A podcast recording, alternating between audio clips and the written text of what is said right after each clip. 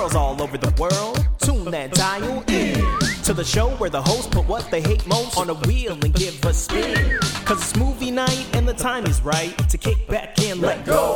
If you're in the mix and you like good flicks, then you came to the wrong show. It's the weekly watch wheel. It's the weekly watch wheel. with Matt, Jimmy, and Shanley. Yo, yo, yo, peeps in the house, put your paws in the air. Welcome to the weekly watch wheel where we'll We'll watch a movie. Jimmy, did you participate in our catchphrase? Uh huh.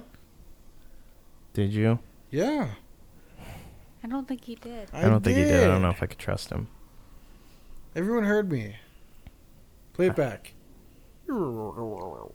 Anyway, my name is Matt, and I'm here with my good friend Shanley. Shanley, how the heck are you? I am good. Nice. Trying to think of what I did today, and it's um, I think a whole lot of nothing. Hey, you. That's the best. Helped grow another human being. Yep. Nice. Is I- that secret? Eh. Sure, we've talked about it before. I don't. I actually don't think we have. Not explicitly like that. You've cited the fact that you don't drink, that you can't drink, things of that Eating nature. That you make love to me without protection. Thanks. Fine. Okay. You don't do that. We're having a baby. Good job. Congratulations. We did it. Yeah. And if you, You know what I mean? to the first 20 subscribers, uh, we're they're going to give first names, put them on the wheel, a new wheel, and we'll spin that and uh, we'll choose your baby's name from that. I Uh, will no. honor the results of the spin. I no no no. I will veto Okay, that well. decision. If you uh, if you take an epidural, then the spin's coming back into play. Is that how that works? Is that what makes you all doped up? I mean, she's going to fall asleep afterwards. I'm- She'll fall yeah. asleep during. Yeah. Delivery Yahtzee. When uh, my daughter was first born. By the way, today's her birthday. Oh, when she was first born? Yeah, the first time she was born. That's tight. Uh, shout out to my daughter. She asked me to mention on the podcast tonight that it's her birthday. She said, "quote So everyone will know." So everyone know this. It's my daughter's birthday. Shout out to my little girl turned seven today. That's pretty awesome. Also, shout out to my son whose birthday was the day before yesterday. He turned five, which is insane. Shout out to Christina Applegate. Was it her birthday as well? I don't know. Yeah, shout out to her too. What about Fiona Apple? No, hell no. What about Apple Paltrow? No. No? No. Okay. Shout out to Granny Smith Apple. Hmm. Granny Smith is a character in My Little Pony. Yep. Shout out Sure to you know that. all the bronies out there. Do the brony call. I love it when he Is does that really a thing? I don't know. I, It, think- he- it- it's it sounds thing. right. I just I wouldn't know. I spun last time, you guys. You did, and we picked a thing. Oh wait, I don't. I didn't introduce you. I'm sorry. Whatever. Jimmy's here. How are you doing, Jimmy? I'm fine. Let's get to business. Yeah, I spinned. Business time. If it's your first time listening to this podcast, what we do is we take no bad time. categories for movies, put them on a wheel, does this. and Like, we people s- haven't listened to all 21 episodes at this point. and we spin them. And there's more than 21 episodes, Jim. 21 films. It's less ep- less films covered in post post watch discussions, Hmm. but like double that. Wow, we're like 50 episodes in. Yeah. We're gonna have to figure out What's yes. going on here? I spun and I got the ABCU translation, the Air Buddies Cinematic Universe. It's not Air Buddies. Don't make it sound ridiculous. The it's Air Air Bud- Bud Cinematic, Universe. Okay. From excuse Air me. Entertainment. ABE in the house. We got any Abe heads here and here? Yes. Shanley? I I mean, arguably uh, we are. Yeah. We've invested in this movie franchise. Uh, I chose an obscure movie called Pup Star. Wait for it. Better Together. Colon. Yeah. There's a colon in there. Several colons. So many colons. Canine colon. I saw a lot less dog junk in this movie than I was expecting. Are they all female dogs in this? Maybe I didn't see dog brain not once. that's that's good. I'm glad to hear that. I was looking too. I wasn't. I was. I had my eyes First peeled chance. for it. Okay. Very interesting. hmm Let me give a quick summary of the movie, Jimmy. You think you're Please do it. I'm excited about this. okay? There is a contest. It's like American Idol in the world of talking animals, and it's called Pup think Star. you should make it clear that this is a sequel. I will. And apparently, in the first installment, the movie Pup Star, a little what porter terrier or something like that. What did you call it? porter terrier? A porter terrier. Is that not a thing? Shanley, What kind of dog is it? it's a porter terrier. That's what it is. I believe it's a Yorkie. Is it it's a Yorkie? Yorkie. Okay. Uh, a so porter terrier. a Yorkie a named porter Tiny. is like a steak. yeah. what what am I thinking of? I don't know. What is he thinking Is of? it a Shanley? border terrier? I don't know. I feel like I'm the worst with Yeah, knowing. there's nothing that has the word porter in it for dogs. Hmm. Well, that's what's wrong with this world. There's then. a border terrier. border terrier. Excuse Uh, me. A Yorkie is a Yorkshire Mm. terrier. I got it. Okay, so it's a Yorkie. Her name is Tiny, and apparently in the first installment of this movie, she won the contest, and she now has to go back and compete against the next dogs competing in Pup Star, and that's where this movie begins. She is ready to enjoy the starlit life and she's everywhere. She's gone viral. She's got a million followers in social media. This is Tiny. She's a dog. Um, the movie opens with her trotting back and forth on different stages, singing her hit song called, which is called. Did you catch the title of it? Just wrap this Is up, this man. We're not life? talking about stuff Is this now. for real? Is this for real? Just Okay. go ahead and. I am. Man, you're interrupty today. I want to talk about this movie, and I'm not interrupting. I'm trying to get you to just finish the summary so we can get into it. I'm getting You're over there. here prompting us if we caught things. Just wrap it up. Ah. Wrap it up. and apparently somebody who she competed against in the first movie his name is bark is disgruntled because he lost the contest to her don't know the story there we've never seen the first one but he owns a bar called the bark easy and there is another yorkie Wow, that you performs. are really just getting into the weeds. and uh, one of the performers there is a street Yorkie named Scrappy, and Scrappy is a rapper. And Bark gets the idea because Scrappy looks a lot like Tiny. They could replace Tiny in the contest with Scrappy, and Scrappy can throw the contest to destroy Tiny's life. And that's what the movie's about. It's about Scrappy, this super hood Yorkie who likes to rap and say the word busta, and uh, she's for the first time learning family. And meanwhile, Tiny is in the streets learning a little bit about a bond that's stronger than a family. At the end, they find out that not only, Spoiler alert. yeah, spoiler alert, Make sure you guys watch the movies. it's very important It's very that you important. that you see Pup Star colon better together. Yep. I wish it was together, you know, to kind of cite mm. Scrappy's No. scrappiness. They, Scrappy and Tiny, find out that they're actually sisters. and they perform together. And they win Pup Star together because they're better together. But it's totally cheating because Scrappy had competed in the competition alone and then and turned it into a duets act and then won. And now they're, I guess, Because there's nothing group. in the rule book that says that your twin who impersonated you, who you didn't know about, can't join you in the competition. that yeah, it's true. They specifically say it's not against the rules. The universe in which Airbud takes place has very poor rule books. Yes, That's one thing we can learn. and everyone knows all the rules. yeah, that's right. and people are very faithful to them. Yes. It's like, oh, if it's not in the rule book, then I, I guess uh, I guess that that's what we're doing. All right. So, So Jimmy, you were you've been biting at the bit, interrupting left and right to try to spin this forward. So why don't you kick us off here with all the things you wanted to talk about? are you sure? You guys sure you want me to go? I do. I can wait. I We all want to know see what's up. you? We all know that I can. You want me to get into this? Get into it.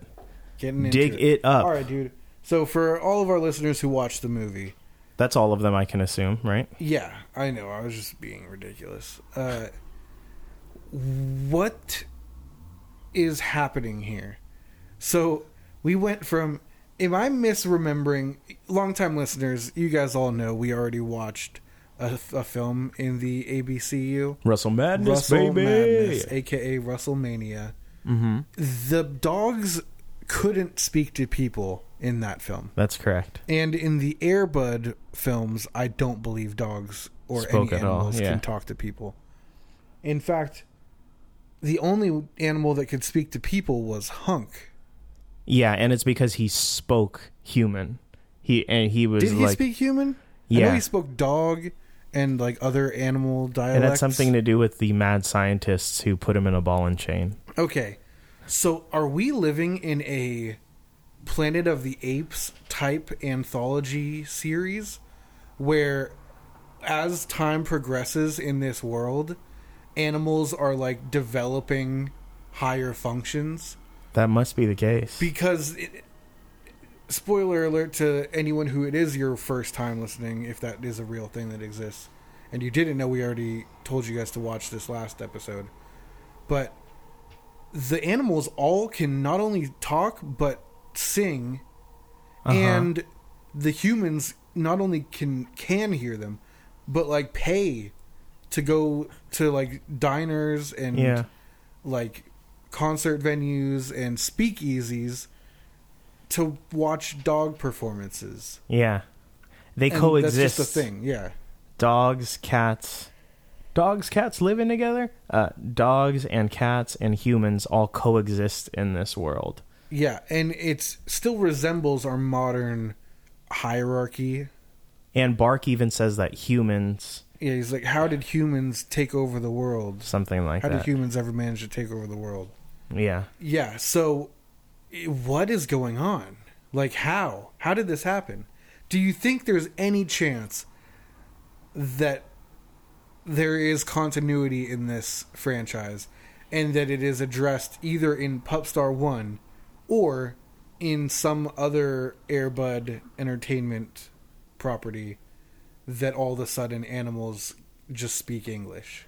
No, I don't think it's addressed at all. But what I like to think is that Hunk is to the ABCU as Caesar is Yeah, to Planet of uh-huh. the Apes, and so one day he just he stopped a human he from back human. into the lab Yeah, and stole the stuff they put they put on him, and he, and he's contaminated the rest of the animal kingdom. yeah, that's right. And so he's liberated all of the animals of the world. I would love to live in that world. Heck maybe yeah. maybe if we had watched Monkey Up, that's what happens in that. that would be sick. Maybe we find out that that is Hunk because it is Crystal, the capuchin who plays Mhm. both.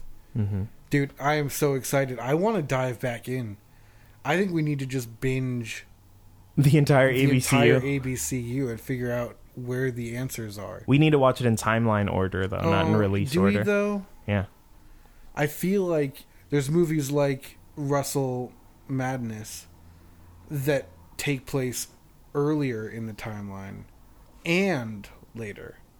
Like they have the flashbacks to Right, Hunk. right, yeah. so like I feel like that's probably going to be all over.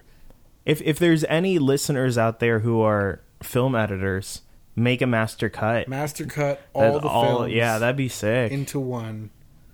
Yes. Wow. All right, where this is happening. Well, we've put that out there. We'll just have to wait. Well, do you have any theories Theories along what lines? how this happened? Like, not just how did they learn to speak. We we could speculate on that all day, but how does the society work? How does the world embrace this? Because we don't really get any. We've just landed in a world where it's accepted. It's just everyone's fully adapted to this way of living. Well, it's clear that there's an economy and that animals are getting wages. So I think that Are first they? came. I well, they have jobs. Bark I don't owns, think they're getting paid for that. I think they are. They're animals without jobs, or sorry, animals with jobs, but they're not getting paid. That was, that was a stretch. You got Uh, it. no, yeah, prisoners with jobs. Yeah. I gotcha. I think they are getting paid In eh, what? in money. Then I think why does Tiny still live in a little girl's bed? that's her home, but she's also staying like in hotels and stuff, and while she's out on tour, she only her home is there with her her family because she's From humble beginnings. So this is this is what I think. Starts with Chunk fighting back or Hunk. Chunk? Hunk. Excuse what me. hell? Hunk fighting back. Punk got fat. Yeah, Started calling him yeah. Chunk. Yeah. I think you just tapped into the Goonies for a second. My brother was wearing a Chunk shirt today You saw your brother today? over the FaceTime. Oh, okay. nice. So Hunk fights back. He liberates the animals, and as the animals speak, they started explaining like, "We no longer need to live with you. Like we can actually do this work ourselves, but give us a livable wage." And that they've had to do that. And so now there are animals who own businesses like the Bark Easy, who are television personalities like Jimmy Kibble and Simon Growl. I don't think you're right about them being paid. I really don't. I think there's almost no evidence that they're being paid.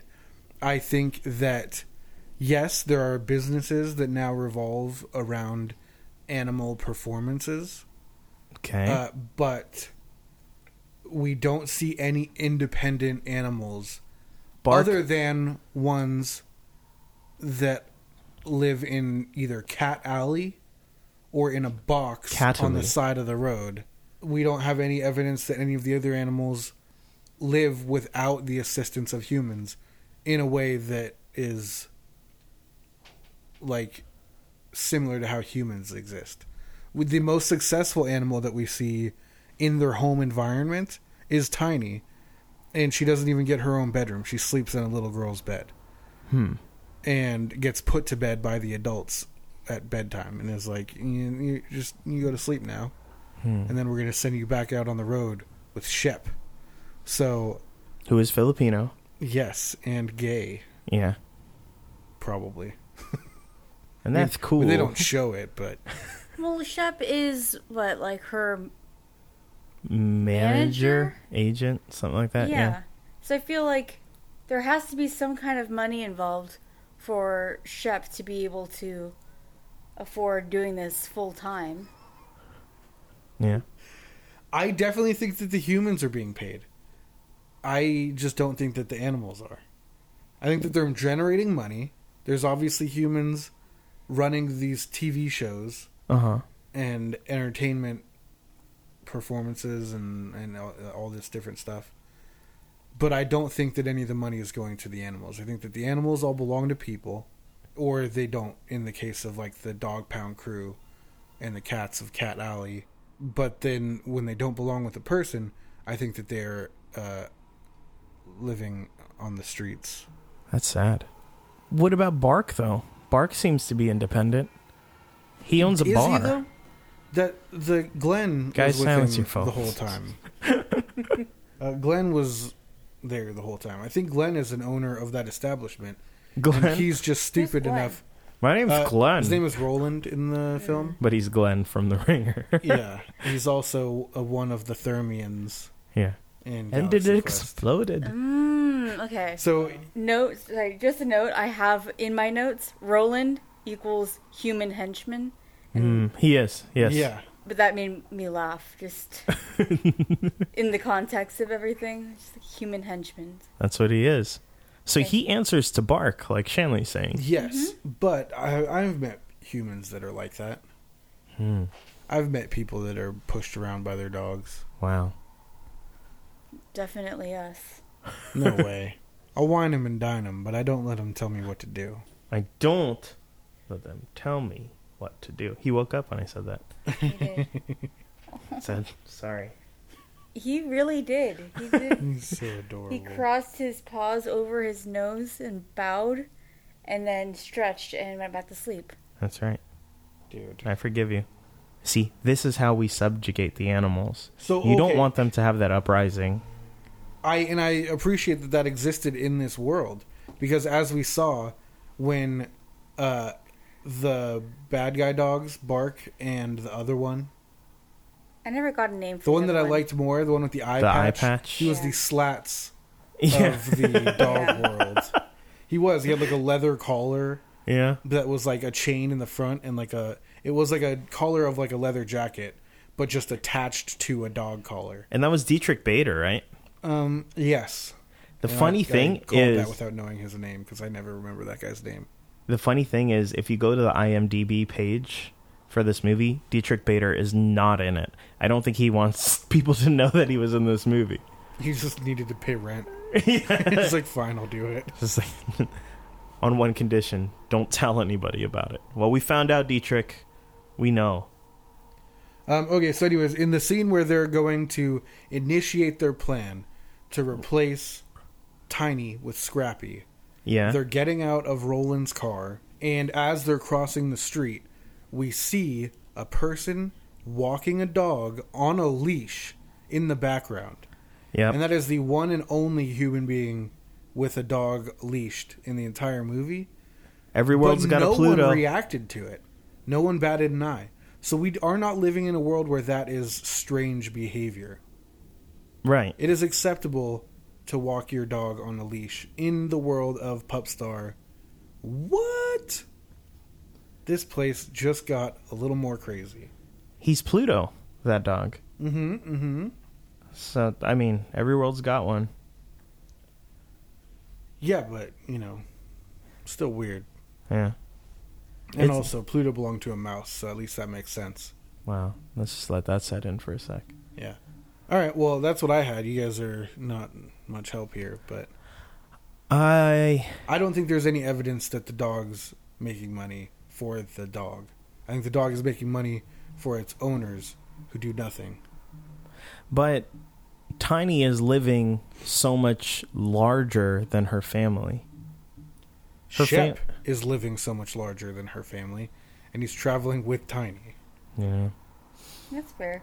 That's sad. I don't think that Tiny wants to be like traveling around the world and doing Oh, all this. yeah.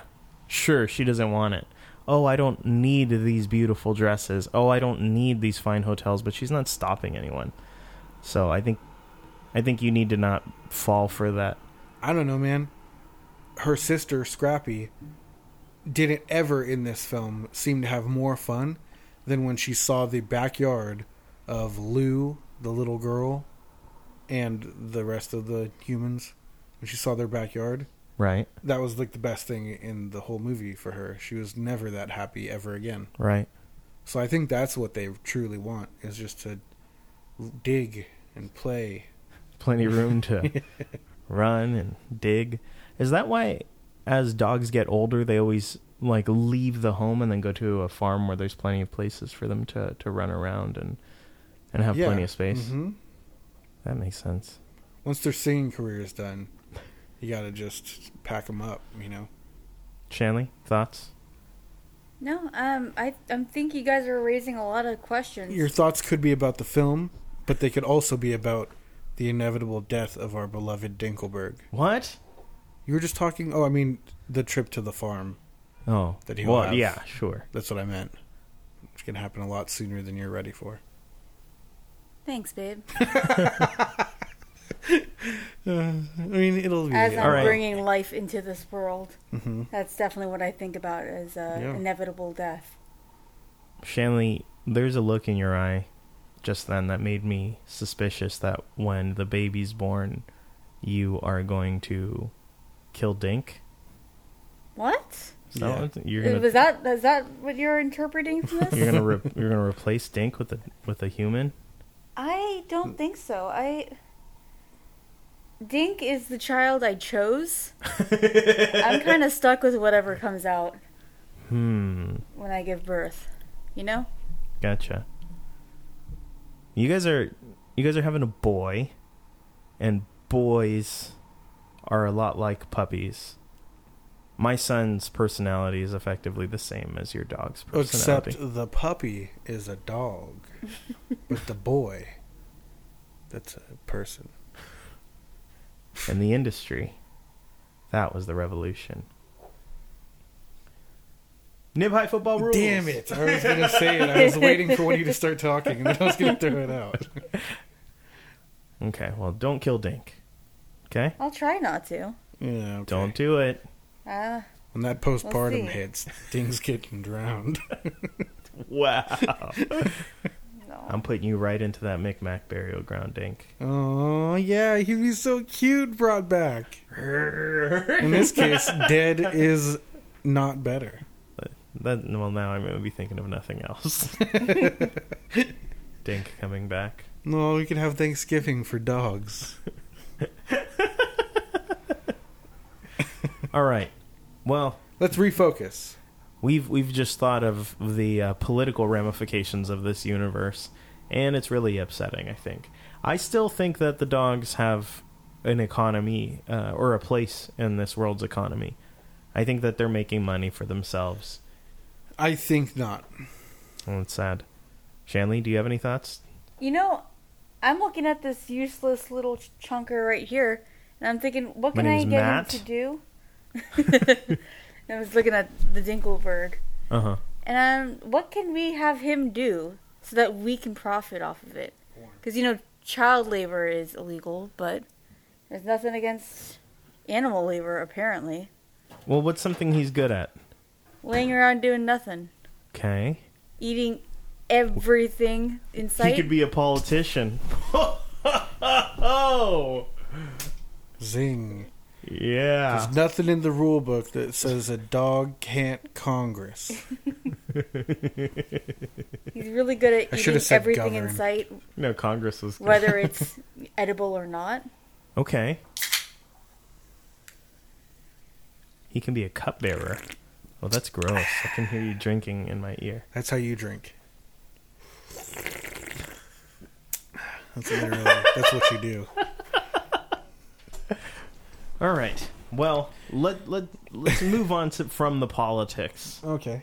Let's move away from the politics. Let's talk about the movie, uh, which is an hour and twenty minutes of just deadpan animals looking in various directions toward and away from the camera. One of the best things about this movie is watching the dogs in any given scene Like just like extras. looking around, just like not at all doing what people would do. You know those weird aunties or uncles that you might have that are like obsessed with their animal and they in their Christmas card is like their animal like wearing a vest or something weird like that.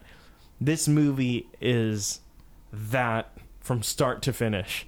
I just I feel bad for these animals. I'm annoyed at Uncle Robert Vince who directed this movie and I'm just frustrated because that's what this movie is. None of the animals want to be there. They're just standing completely still. Animals don't have facial expressions. Okay, well, hold on. Did you watch this movie? I did. Are you sure? I did. Because the dogs were almost never standing still. In certain cases, they were completely still. Very rarely. I feel Was that like the case? there were times I'm wondering, like, what are they looking at offset? you know, like, Offset Quavo. I think they're just, just Take piles off? of baloney. yeah, like someone sitting there with like a plate of food, and they're just like, okay, locking on to that.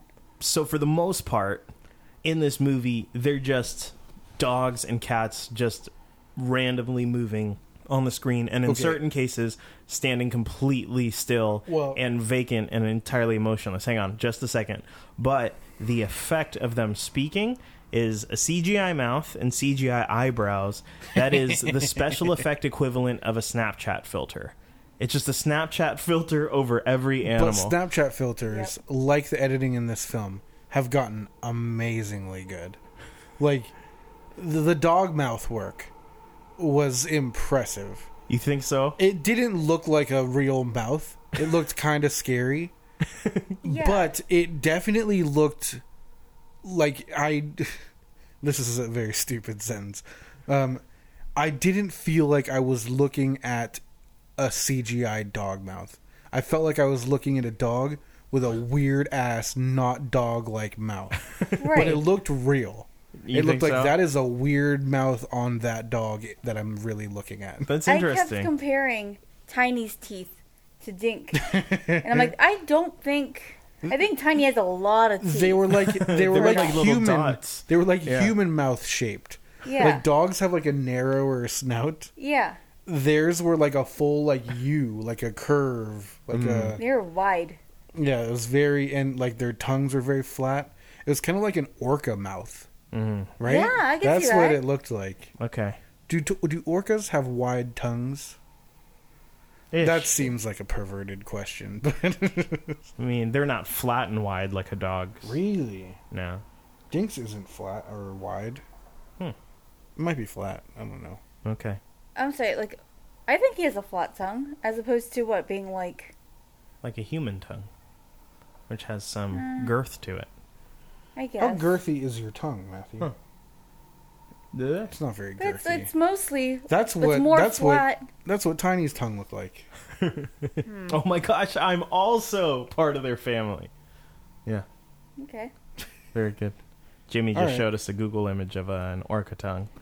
Well, anyways, let's focus on something. I think here. I think so for me, I disagree. I didn't I didn't think that the effect was good. I thought it was just it looked like a dog behind a, a pane of glass and the mouth was like projected onto the glass in front of the dog. I felt like I felt like the Oh, mouth old was haunted mansion. yeah. I felt like the mouth was slightly moving while the not tracking with the head. Uh-uh. I Same thing with the was great. eyebrows. The eyebrows were just hovering in front of of the dog heads. I don't think so. I thought it was pretty good. Hmm. I think it's somewhere in between. Like I, I thought it tracked pretty well, but I think I was so distracted about it not being anatomically correct Hmm. that I just kept like staring at that, like, huh? Do I just not know what dog mouths look like? Maybe you don't know what Yorkie mouths look like. Maybe. Or porter mouths. Mm-hmm. Yeah. Do you know what a porter mouth is? I don't. Mm. That sounds like Yeah. a beer brand. Clearly, you don't. Does Yeah. that sound like a brand of beer? Portermouth. Sure. Tight. This episode brought to you by Portermouth. Woo! Drink All right. it with cheese. I So- think we have a porter, so you could be drinking during the episode, and you can be a, a portermouth. I can have a Portermouth. Mm. Excellent. Jimmy, you were going to say something? I think we got to just go in a direction here. Let's. Um, this movie had a great pace, I think.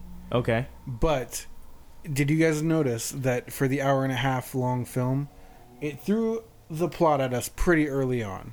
Yeah. But it then it set it up. We got to the switch between Scrappy and Tiny, Yeah. and then it just let us breathe with that for like an hour.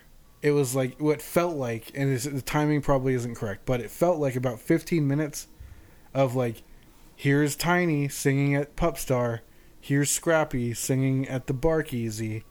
We're gonna switch them. They switch them, and then we just live in that world for like an hour. And then at the end, they were like, "Oh, we gotta, We got to go we gotta go wrap that up." Yeah. and they just quickly throw that back in. Yeah, there, there's really not much of a singing competition to speak of for the majority of the movie. Yeah, it's mostly just watching these Or to two dogs live in each other's paws. Yeah, I get it. Taking a walk in each other's paws. See Yeah. what you did there? Yeah, no, no, no. I, I would. Pacing is is weird with it. Uh, I didn't like the pacing. I, I was having a birdemic sort of experience watching the first half of this movie, and I'm like, oh, this movie's so ridiculous. Uh, this oh look, there's a music video with a dog on a rocket ship. Oh, you loved that. There's a You music. were losing your mind when that happened. I was. It's like, oh, there's a music video with a dog on a magic carpet, and then there's a magic carpet in real life after that. she's, she's hovering down like yeah, a she red gets carpet out of the limo, on a magic carpet. and Shep is just dancing behind her as the paparazzi and fans are like taking pictures and screaming and chanting at Tiny, and she's just flying on a sparkly magic carpet down the red carpet. Yeah, it's a double carpet experience there. And so I was watching that and I was like, "Oh, this movie's ridiculous. I'm having fun with it." But it got old fast. And I think Well, that what got old fast because they, disappointingly to me, had didn't few- bring any more magic into the entire movie. Oh, that's a lie. There's one other magic in the movie. Go ahead. Are you talking about the sheepdog? The the guy with the van. There's magic in that? That's his name. Oh, is that his Oh. name? Yeah, the dude that drives The black them. dude? Yeah. Nice. Huh. His name was Magic? Yes, and they call him Mister Magic, and he's like, "Whoa, Oh, drop yeah, the that's right. Mister." Yeah.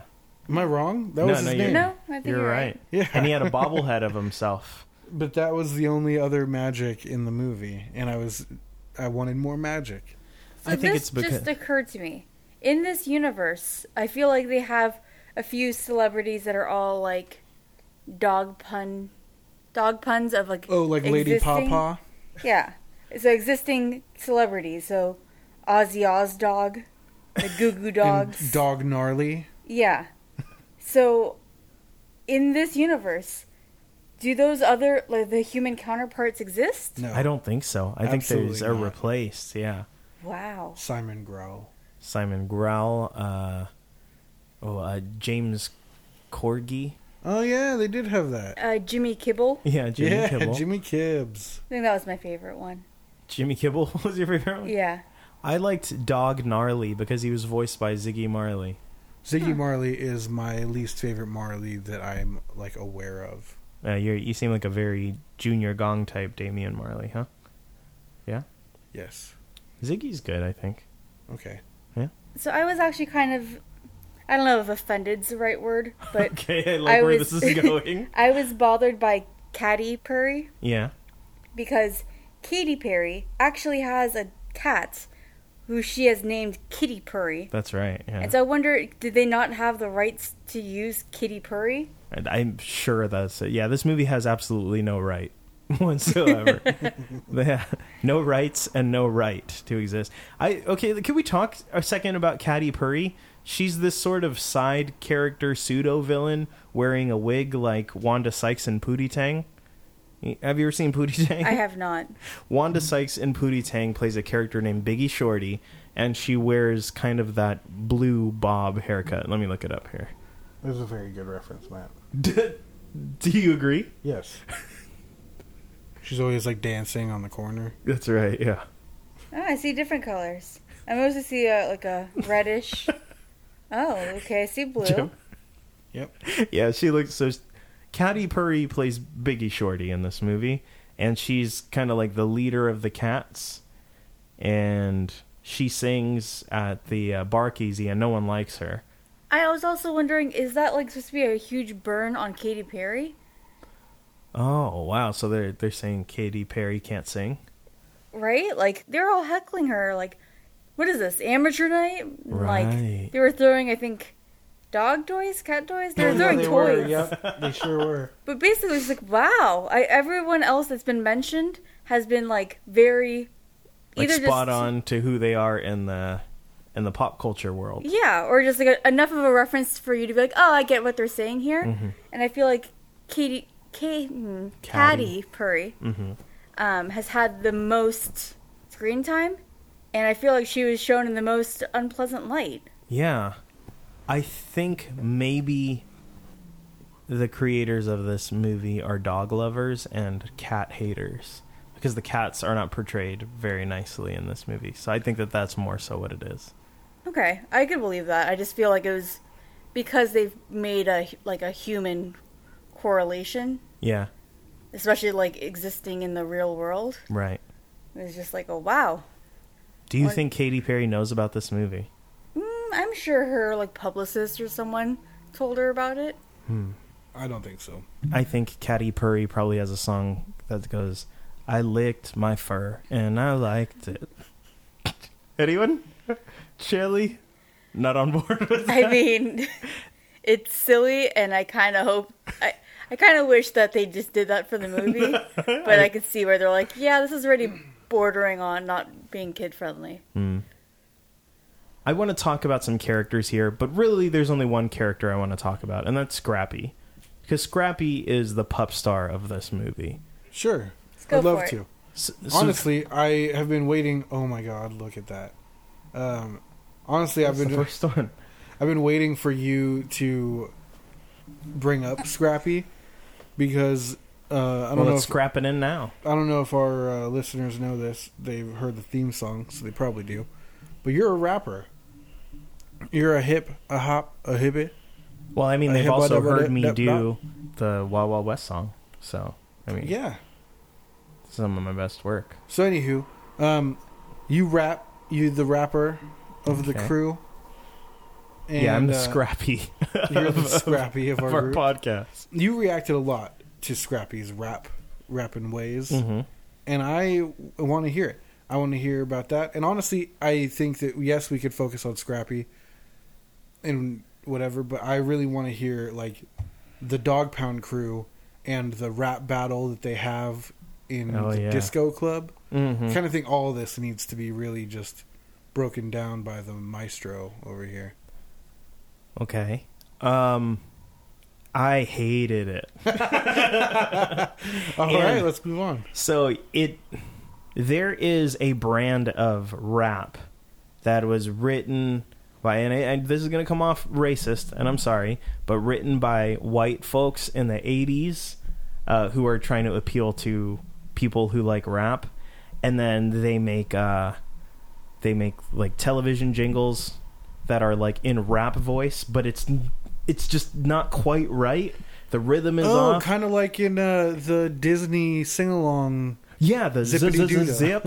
yeah, it's just and honestly, that's what our theme our theme song is based on. It's uh we we kind of modeled it after a Sega Genesis rap Uh-huh. from a commercial. Yeah. And that like that kind of rap only exists in the minds of like like white folks are like this is what rapping is. And that's everybody in this movie. Okay. And and so the actor who plays Scrappy, who's putting on like a really really bad obnoxious Brooklyn accent, is the same actor who plays Tiny. They're the same voice actor. What are you talking about, Busta? Busta. And She's like, "Oh, what a poser!" that guy's a poser. Oh man, the- there there's a line that I have in here. Really, my notes are just quotes. Well, that's good because mine are not. Okay. Mine are a lot of things that I really I wanted to rewatch the film. Uh, like for example, that wasabi was whack, yo. Those That's great. those rhymes ain't worth fifty cent. Oh, that was brutal. And the the subtitles, because Shanley only watches movies with subtitles, Yep. spelt fifty cent, F I D D Y C E N T, and it's oh man, it's just really hard to listen to.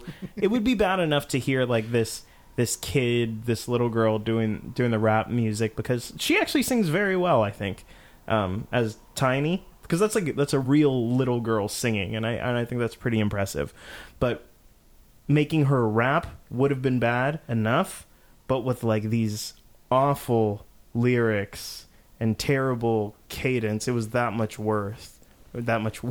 That, was much mu- worth. Was so much worse. Uh, yes. it's a myth. A myth.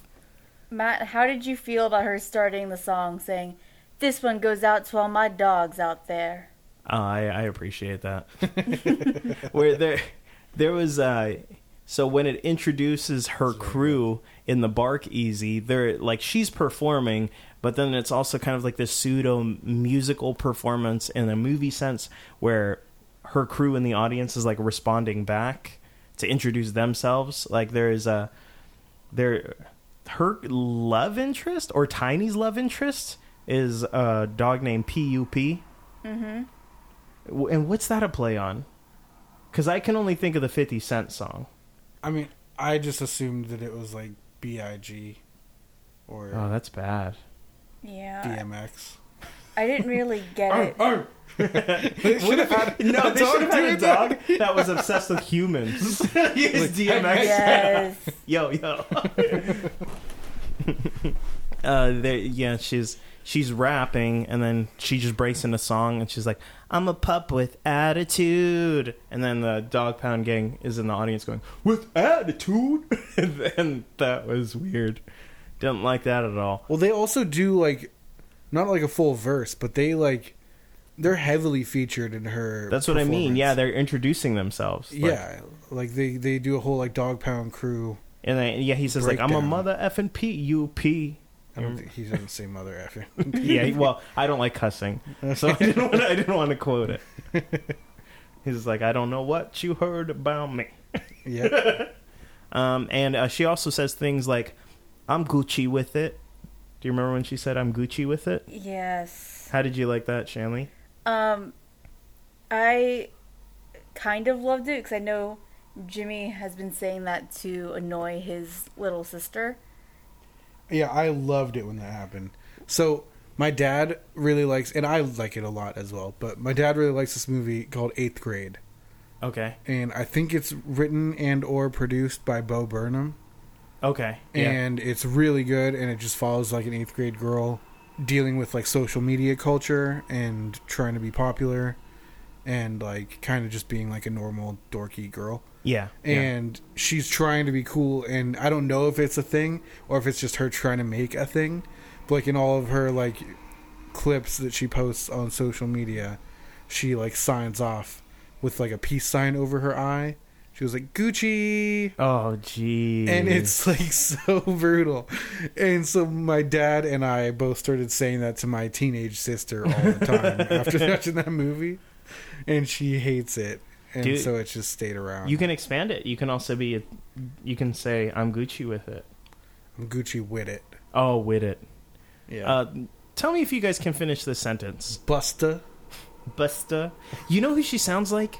And even Stevens. Didn't Ren have a friend that was like a Brooklyn girl? I think so. It That's sounds who it familiar. sounds like. I don't remember Ren having friends, but I believe it. You remember? Because remember, there's that episode where Louis, uh, like, puts hidden cameras because Ren is having a slumber party. So she at least had enough friends for that. Let me, man, I've I have to look this up. Hang on. Ruby. Bloopy. You know what Bloopy likes. Oh, what the hell? This girl. You haven't done any research on the space program? No, I- I on the space library. program. That girl does it. You don't remember that girl? I I feel like seeing her face. It's um making me more like remember her more than just hearing it. Uh, back to discussing the music here. See if you guys can uh, finish this line for me. Were the Dog Pound gang with no pedigree? Anyone? Are you sure it was gang?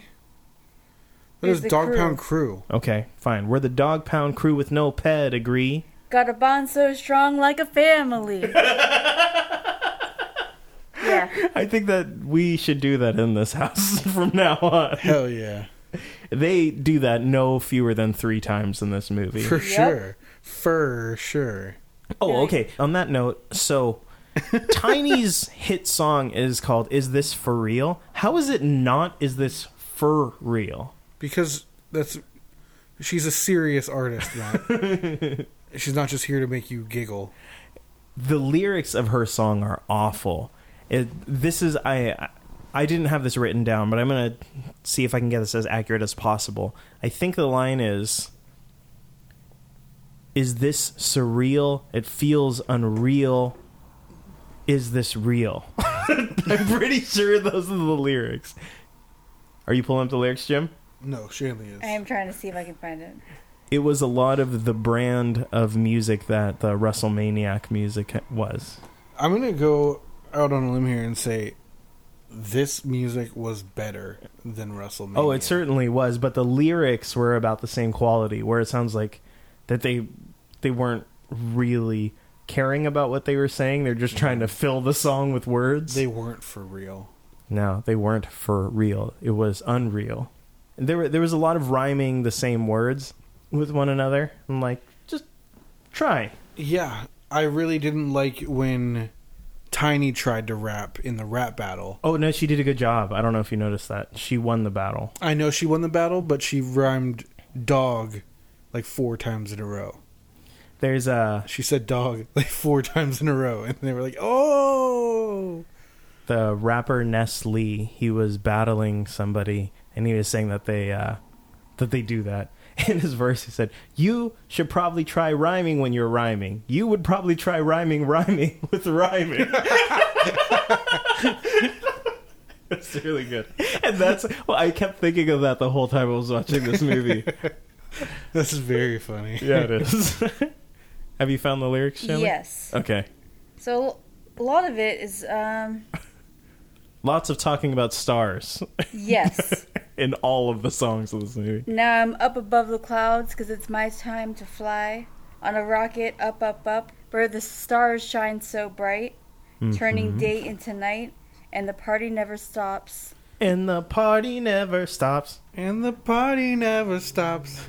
Going up up up to a world made of dreams, so surreal, how unreal that it feels. Is this for real?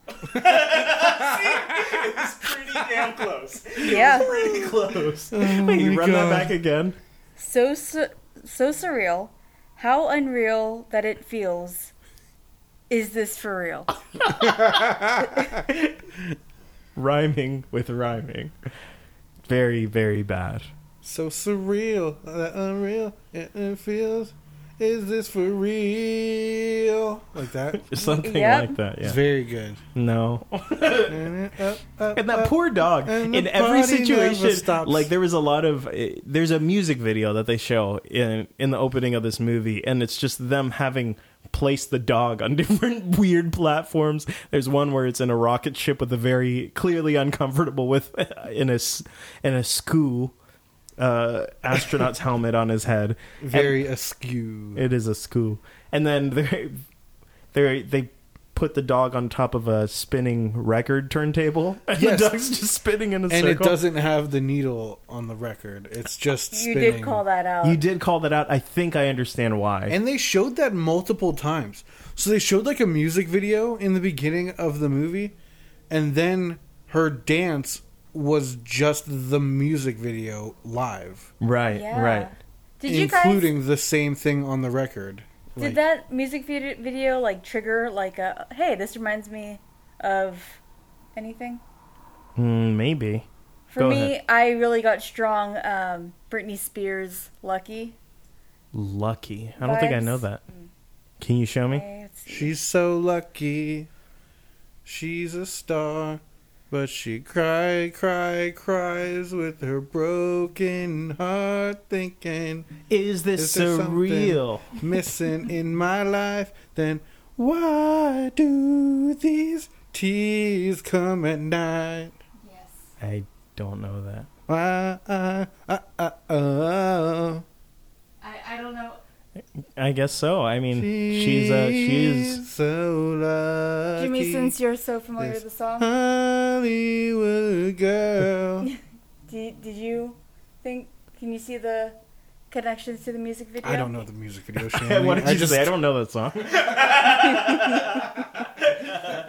honestly, I think that every single Britney Spears music video has a part where she goes, "But I thought the old lady threw it in the ocean at the end." I think Did that you know that she says that in one of them? Matt? yeah, I think that that one is It's um, "Oops, I Did It Again." yeah. but it's also all Naughty of baby did a no no. They do have like a, that like cutout. Damn, can we have a Britney Spears dance party right now?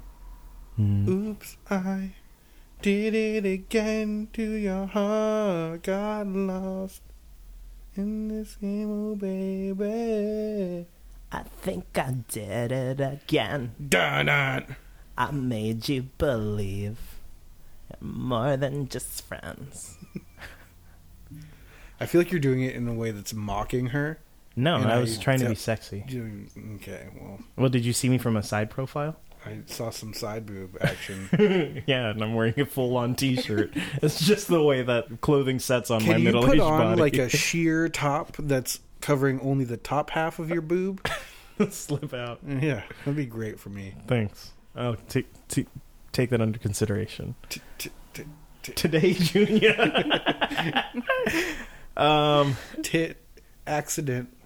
Bus driver. I double dare you. so can let's talk a little bit Did about. we finish whatever we were trying to talk about? we were just railing. we were on talking about the lyrics being shitty. I, I kind of want to move on and talk about the sheepdog guy. Can we talk The about disco dog. sheep- Yeah, What was his name? Does anyone know? Shampoo. that's right. Yeah, Thanks, he has a Shanley. club called Shampoos, and he's so. When you said the dogs didn't move, Yeah, obviously the We were- first thing I thought of was shampoo yeah. because this dog He's Can got move. he's He's got the nothing moves. if a man he does a moves. disco dance solo in the middle of an almost entirely human crowd on the dance floor that all stop and are just like clapping on the side watching him break it down except for one fairly attractive young lady who's dancing along with him. dances she knows with the him she does like a support dance in the middle of his solo dance that Yeah. also involved maybe belly scratching but it kind of looked like just like pointing at his nipples. I mean, I really like it. She they showed that dance two times Two because it's also in the end credits. so. Th- obviously, that was really bad CGI, but the quality of that CGI far exceeded the mouths of all the other animals. And I think that they included that again a second time in the credits because they were like, "Hey, this cost a lot of money. let's let's throw this back in there." It was very Scooby Doo. Yeah, I can see that. It's a weird departure from the rest of the film. And it's like, oh, let's just do this little number and then come back. It is it not implied that he is Tiny's and Scrappy's illegitimate father? I kind of thought that. Me too. I mean, like, why is he so close with the mom? Hey, Your mom left this left this picture box of me, for you. of you guys. he, and he was an maybe- exposition machine. Yeah. Oh my gosh, he Yeah. thinks he's seeing this this dog that he sees every six days or so, and he's like, "Hey, Scrappy, I was your mama's dance partner, and I know you don't like opening that box that your mama left." But it's behind the bar over there. He's just expositing up a storm. And when he said I was yo mama's dance partner, I was like, oh. Yeah, in the nighttime. Uh. I've seen his moves. I, I know where that leads. Yeah, you don't get that many people all hopped up and not be able to get mm-hmm. with Tiny and Scrappy's mom. Gave her the old lather, rinse, repeat. Oh, gross. Yeah, he shampooed that carpet.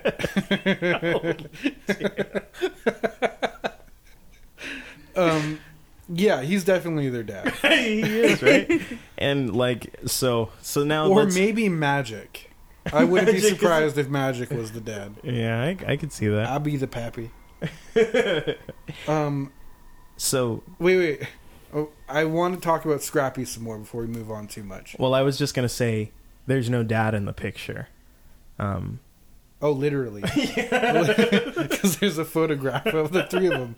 He took the picture. Scra- uh, Shampoo took it. yeah, he did. Go on. What were you going to say? So before we move on, Scrappy is part of the Dog Pound crew, but she kind of is doing her own thing. Yeah. And she lives in a cardboard box by a dumpster Yeah. by herself. Yeah. And it's a pretty nice setup. It's a, yeah.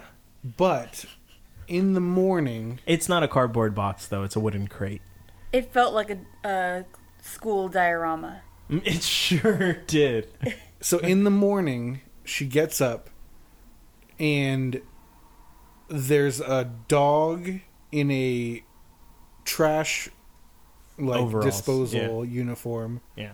and a human in the same uniform. Like Yep. a, not in like a different uniform, but like a, The- yeah. Two matching heads, uniform. Two heads sticking out of the one uniform. and they're throwing away her house.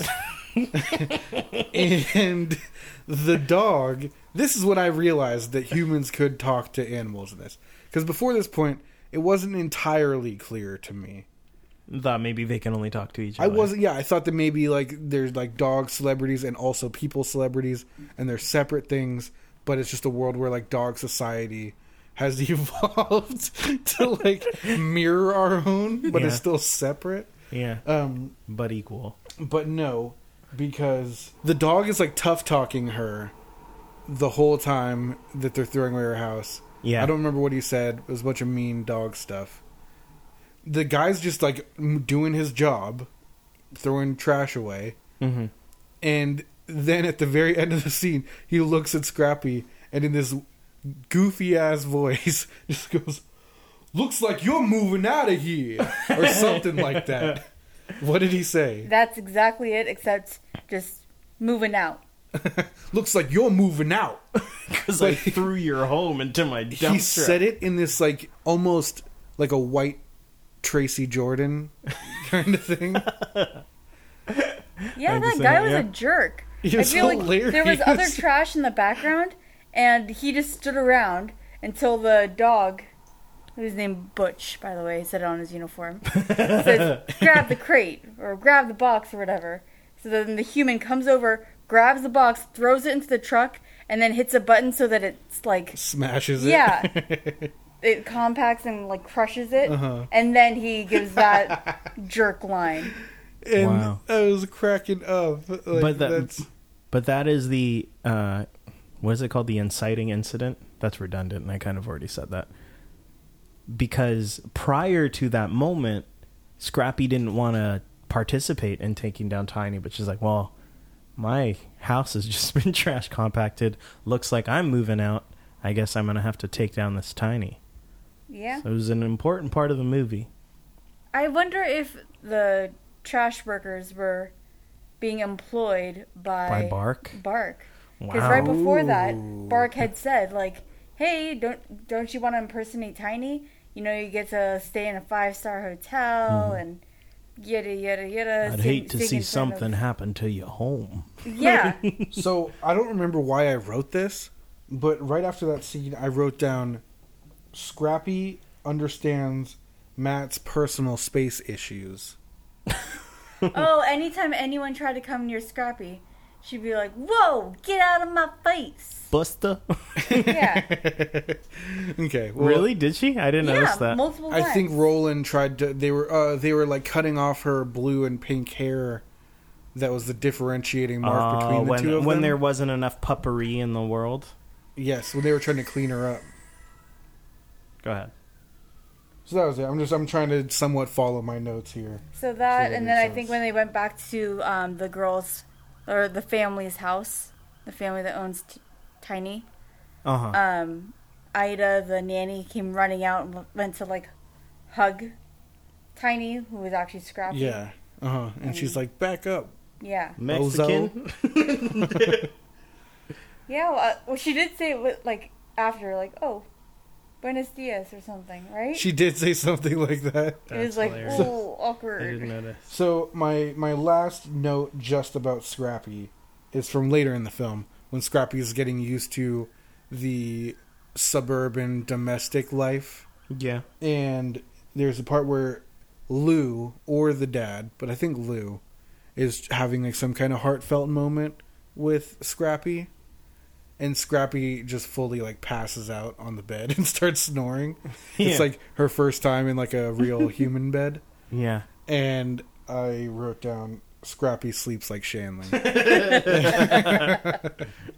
was, it, was, the snoring. it was a sweet heartfelt moment and she just slept right through it and started snoring. yeah. It's like that's awesome. That's great. And then since we brought it up also, the family, including the nanny, did not like Scrappy's hood vernacular. Yeah. They did not care for her urban dialect. Yep. Would you say And- that? I thought they were just kind of off put by like, huh? No, they were very. They kept giving each other very They were concerned like, looks. not in this house. and e- the nanny, even at one point, in a panic, explains to them, "My aunt Maria had a priest perform an exorcism on her goats once." Yep. and then, implying that like Mm, Tiny was possessed. and then there's later on where she has uh, what looks like a bottle of baby oil, but it's holy water, and she squirts it in her mouth and squirts Lou and I didn't dad. realize because it was like a squeeze bottle of like hair gel. It looked like Yeah. or like a big like It's holy like water. a hand soap refill jug. Yeah. It looks like that. So That's she, holy water. yeah. How do you know? There's a cross on it. I think Matt, growing up, Did you get that as well? I mean, I don't remember seeing that part of the movie, but hearing it, it's like, of course it's a squirt bottle. Like that Yeah. makes sense. I I saw a squirt bottle and I knew that she like sprayed them all in the face, but I thought it was just like when like you splash water in your face to make sure you're like awake or whatever. No, she, I thought she was doing that. It's holy water. it's holy water. Yeah. Wow. So She so she was a very offensive character in my opinion. you two are both people who grew up like in Catholic communities. Mm-hmm. How do you guys feel about the portrayal of your cultures? Not necessarily the Catholic Church, but you guys both do somewhat relate to people who might take exorcism or holy water seriously. Do you think that this is fair? A fair portrayal of, of those cultures? Uh, I didn't think of that. I was I was offended not as a former Catholic, but as a Mexican. I'm mostly trying to But- include Shanley. I figured you could go there with it, but I wanted her to also be able to chime in. Well, I will jump on that in just a second. Shanley, wh- what about the Catholics? I mean, I I feel like for me, it, I wasn't offended. I I feel like seeing that or hearing about that more than like and putting the dots together now it's like oh yeah that sounds like something my filipino grandma would do. Like But your but would your Filipino grandma empty out or or grab a used baby oil bottle and then fill it with holy water? yes You know what? That does because it's sound like recycling recycling reusing containers a container. Hell Yes. yeah! This holy water is really thick. Yeah, there's there's still there was still some baby oil in there. and i feel shake like it. my grandma salad and my dressing. aunts they all had like kind of little altars like they would have like Uh-huh. a Santo Niños. Yes, um, uh, Virgin Mary statue. There's And always I a think- holographic one in it. yeah. Yes, yes. Yeah, Filipinos are huge fans of moving pictures. it's like the same picture though. I don't know why it needed to be like a like a hologram. It doesn't change. It's 'cause it's the following same you. one, just from different Yeah. angles. But my grandma, like, she would have actually. My mom does this too now, but she has like a statue of Virgin Mary that she keeps in her car to like you know make sure she travels safely. right? And Of course. I, I know you've seen it, but um, it's a little terrifying to look at because her face is so worn. Like her, it's, oh, creepy. she's kind of scary yeah. looking.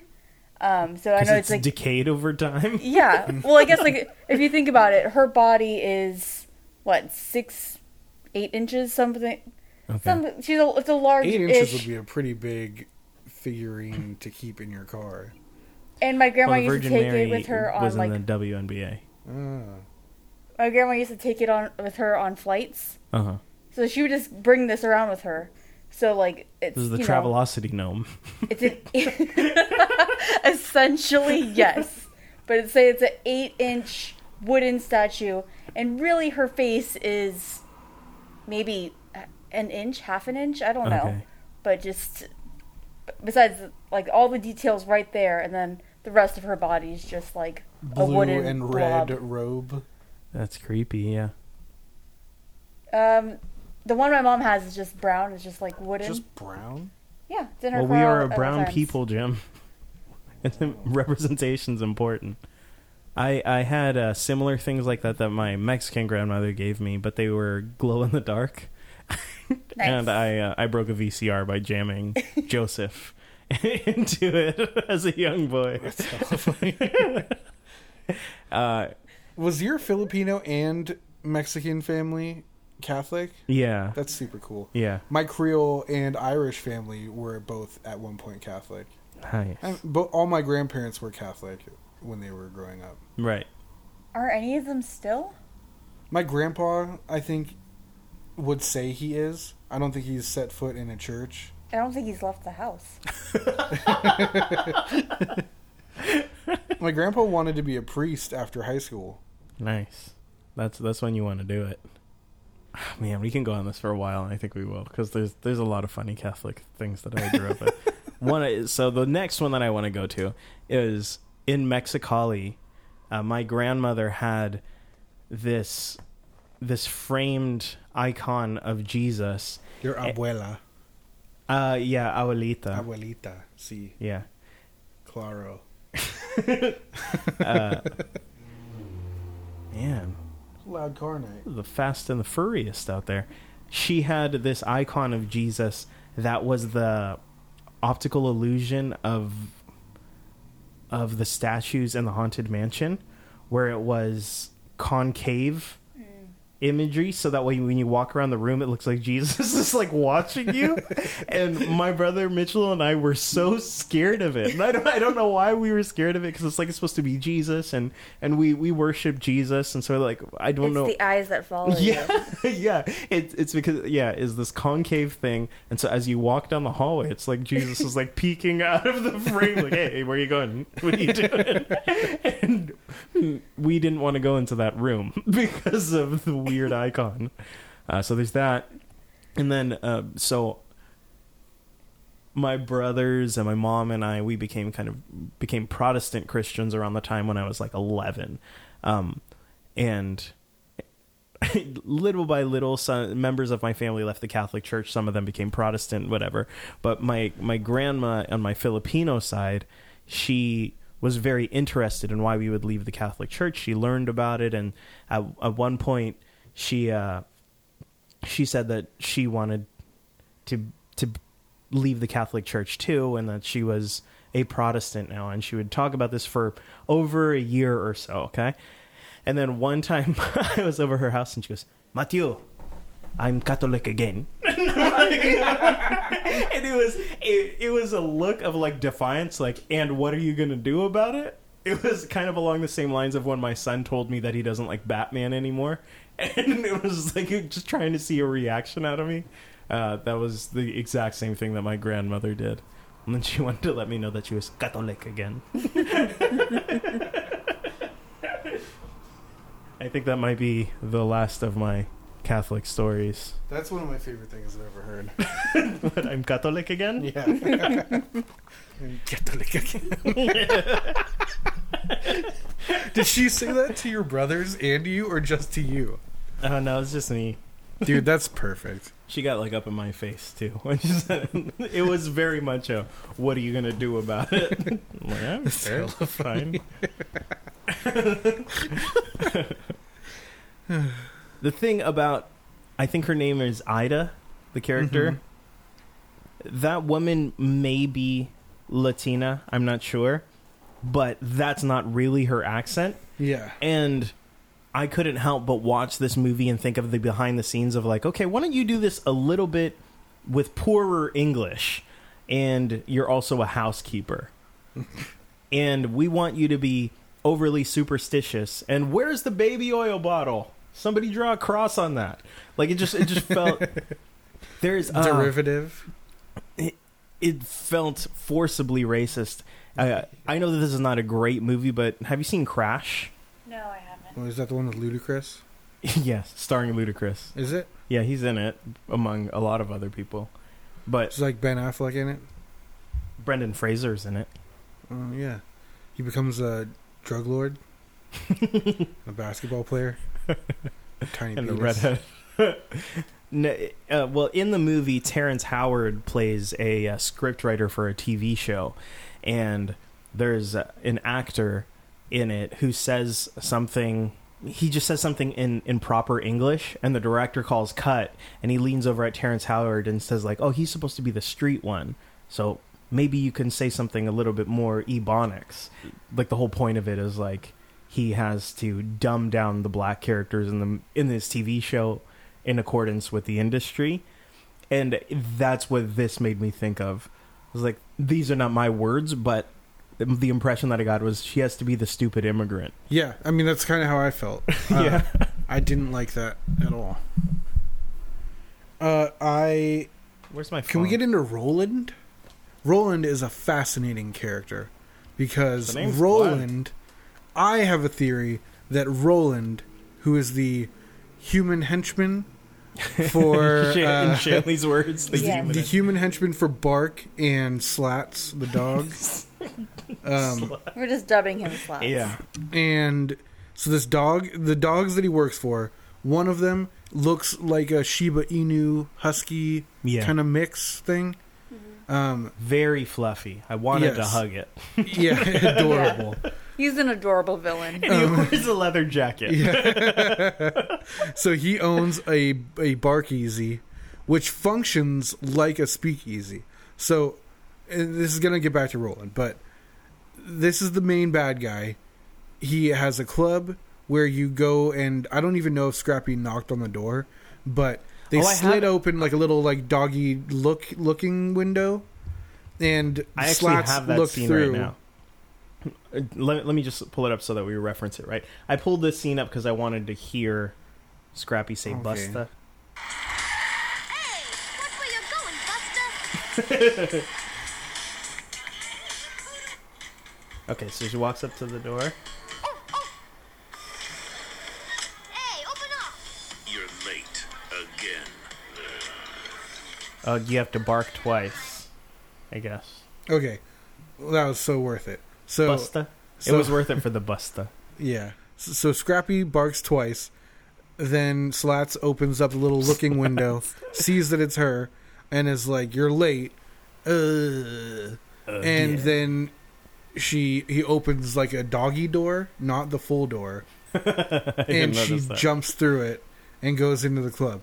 Then in this club, it's like a little tiny dive bar, basically, mm, with Yeah. a stage, and there are dogs, but there are also people Humans, yeah. sitting at tables, and we have the two guys running it are Slats the dog with the eye patch and the leather collar without a jacket attached to it, a human Slats. leather collar, Yeah. and then there's Bark who owns the club, Mhm. possibly.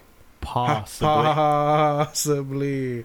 Um, and then there's Roland, who I think actually owns the club and is too stupid to realize that these dogs are taking advantage of him to run their like dog entertainment shakedown business.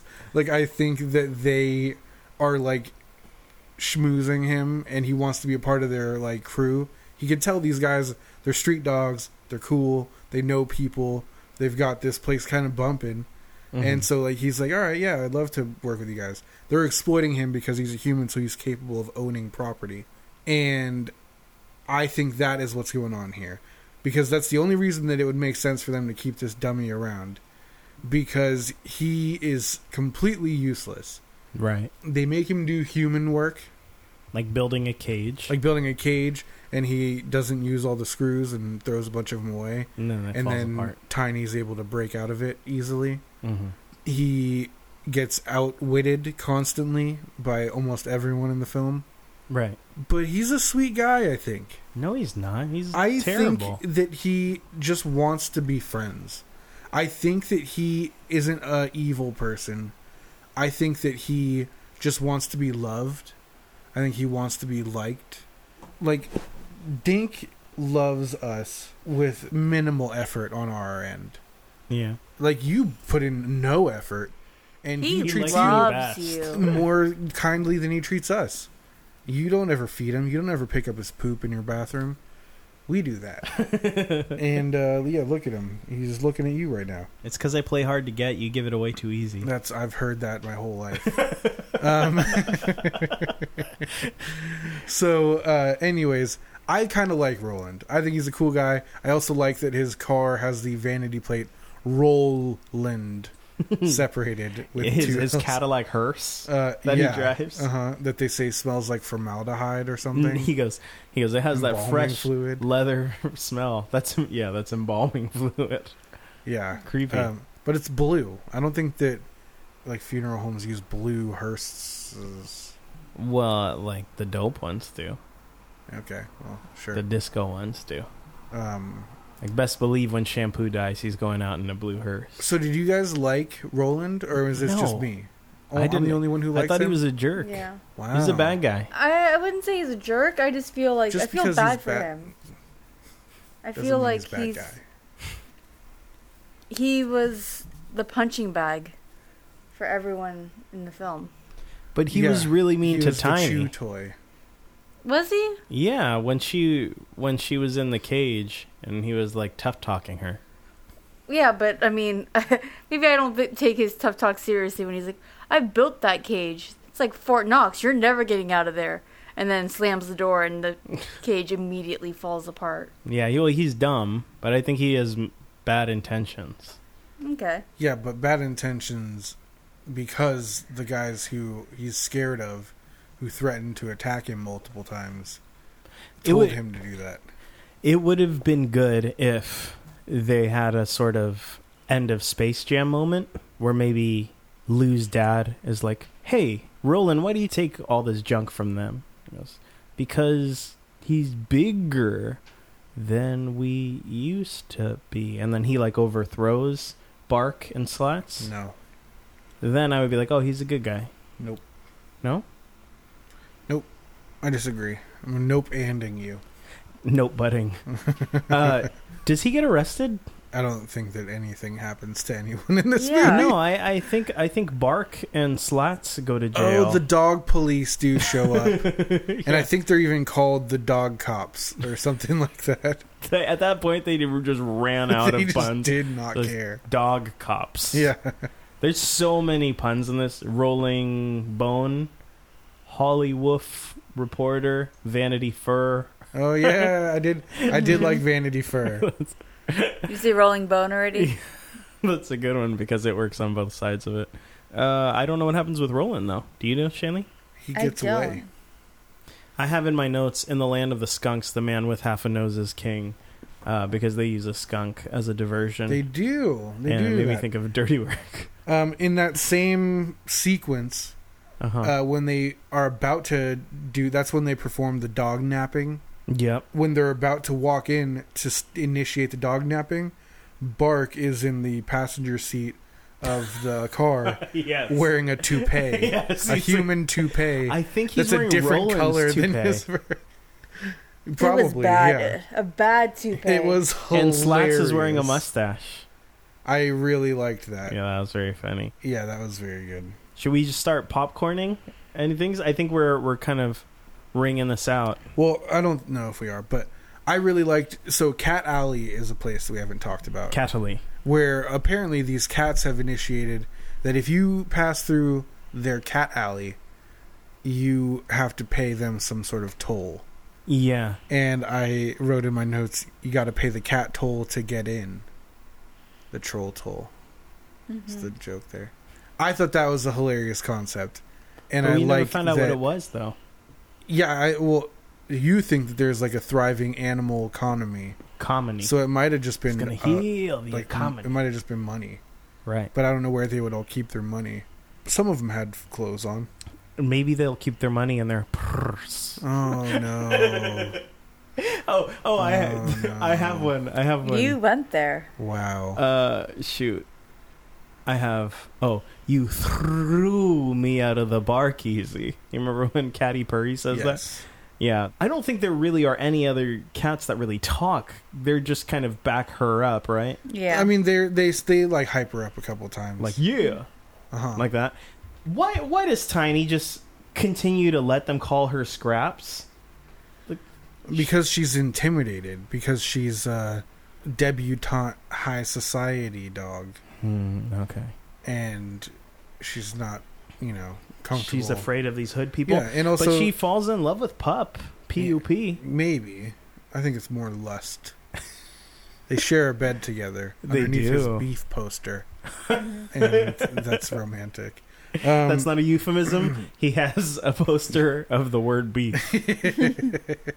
and pictures of beef. Um, okay, so a couple random things I guess we Okay. could throw out.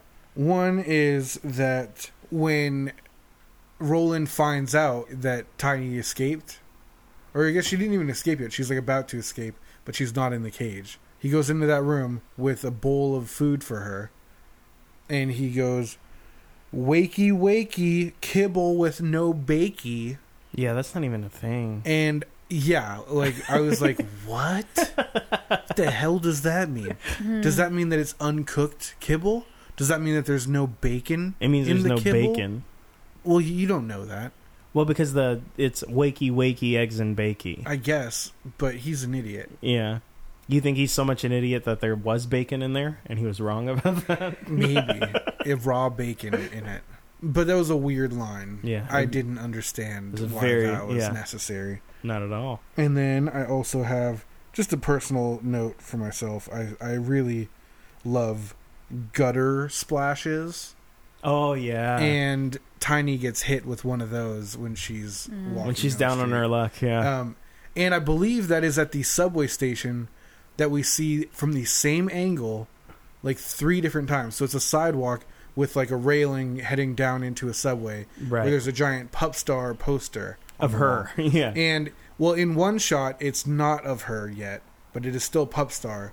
But that's the scene where Lou's dad finds baby. I feel like his name is Steve. I'm okay, not sure. Sure.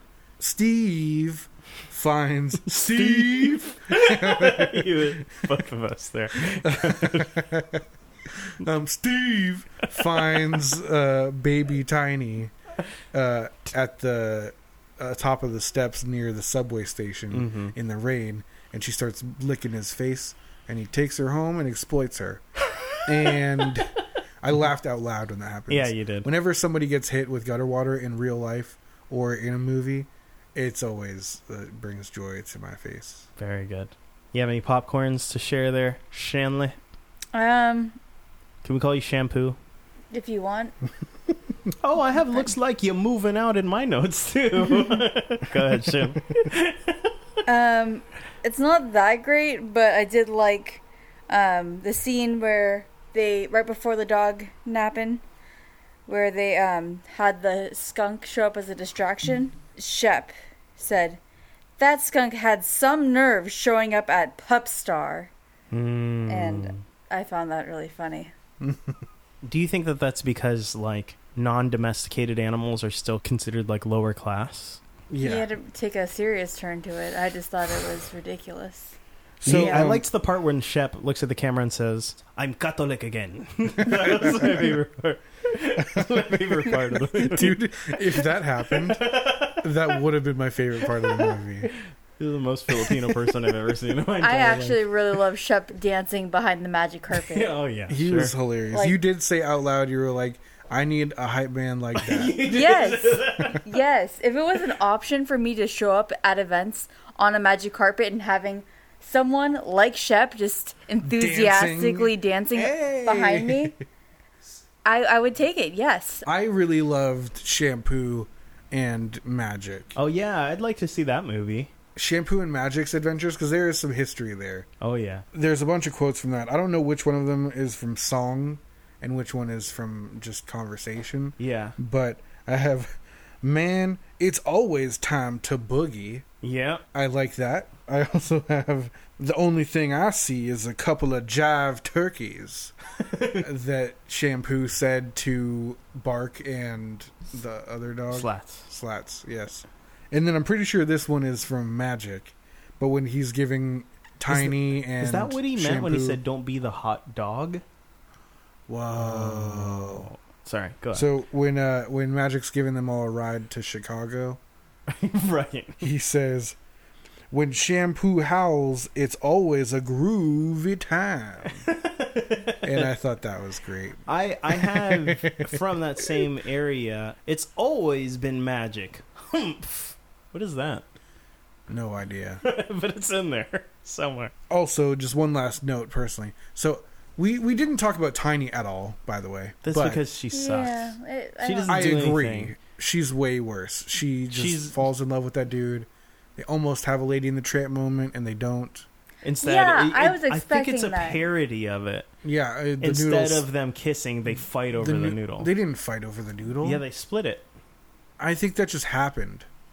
They're pulling uh it away from each other. And That's I how think, it works. They suck the noodle until their snouts meet, but the noodle broke and it like landed on their faces, and it was like ha ha ha. ha Hmm. And it, it looked like silicone tubing. Okay. Um, so, anyways, yeah, Tiny sucked. I did like Scrappy. I'll say that. I like Scrappy. I'm a Scrappy fan. You a busta. Um, should they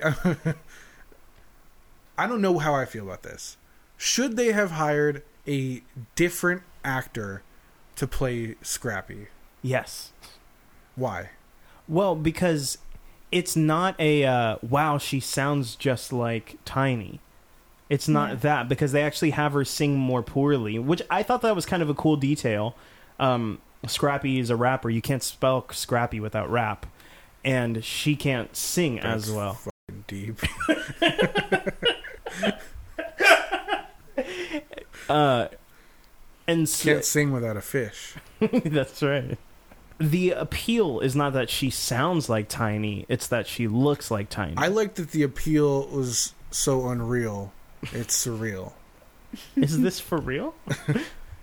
and so, yeah, it should have just been a different person. It should have been a kid who can rap. It should be a kid maybe who's from Brooklyn. Yeah, I mean they could have even just like Jack Skellington it or yeah, they know, yeah they could have Danny singers. Elfman been just have Scrappy. yeah, just have someone else sing do the singing voice and have a different actor playing the character.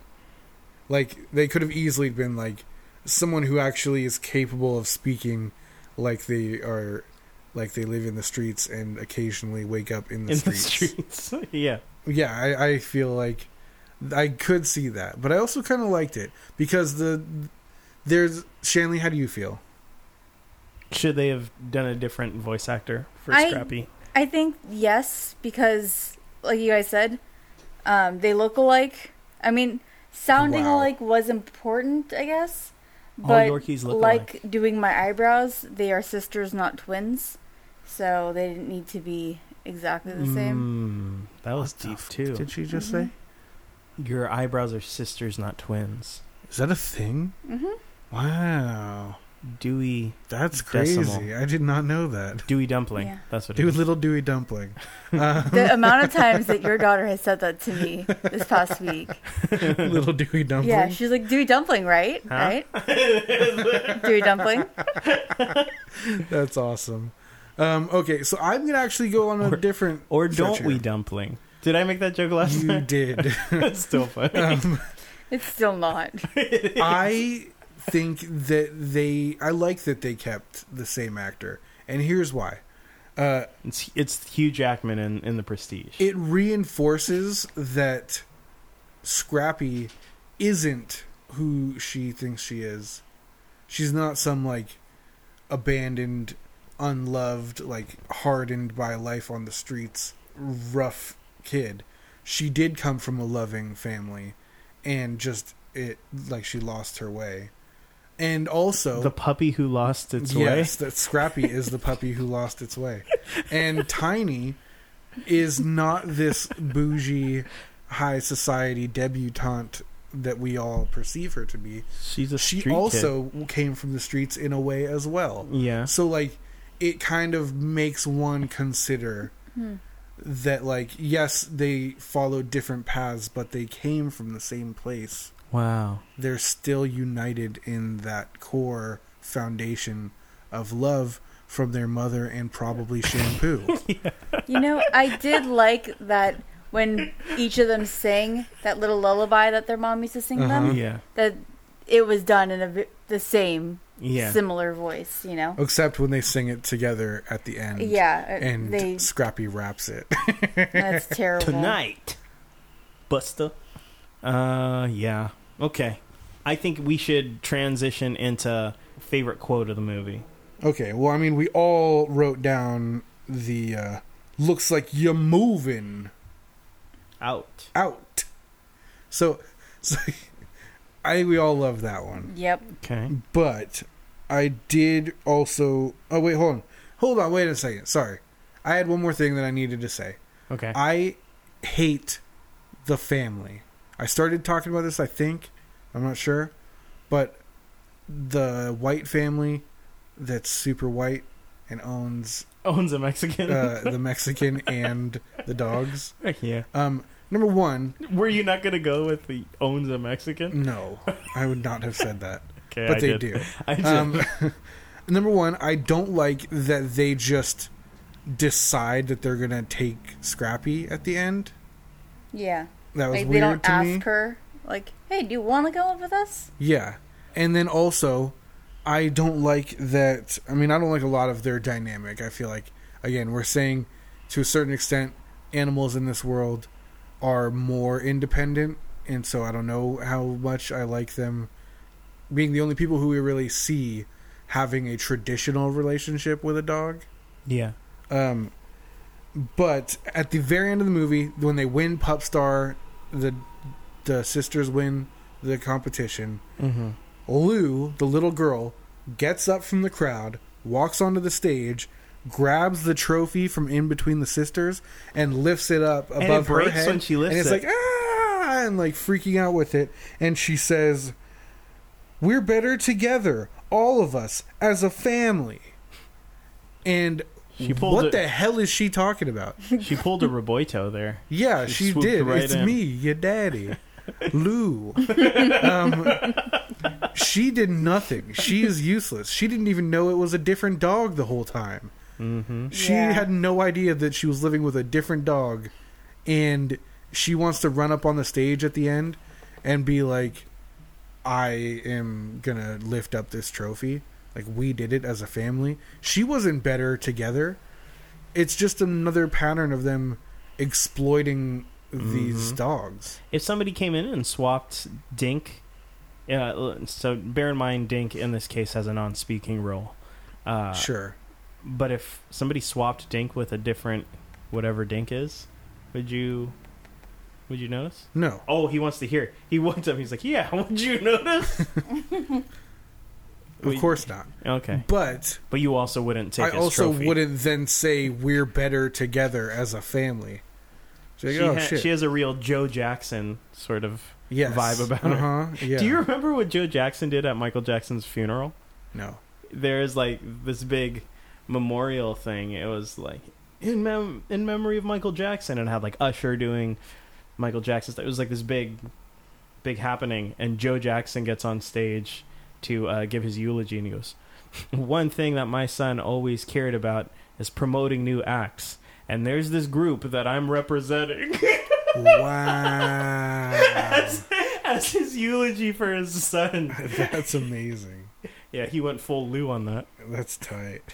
Um, okay, well, yeah, I just needed to voice my criticism. Of, Mm-hmm. I thought the dad was the fine. I thought. Lou was fine. I, I don't care. For I liked that Lou was in it pretty minimally. I imagine she probably occupied a larger role in the first movie. Yeah, uh, we'll never find out. You'll eat those words, man, with no bakey. Uh, I have a popcorn that I forgot. Uh, there's a cat in Cat Alley that wears a top hat, and I think that that, that we need to bring that up. yep. Okay. Oh, oh, okay, okay. I'm sorry. I have one more popcorn. Uh, this is humans laughing in parentheses is the best subtitle I've ever read because the movie has so many animals talking that there's a specific part where the family's laughing alone. And and that's important that you know that the, the animals aren't laughing too. So in brackets it says humans laughing, and that really got me. That's am- amazing. yeah, it was one of I the love best things. I've ever seen in my entire life.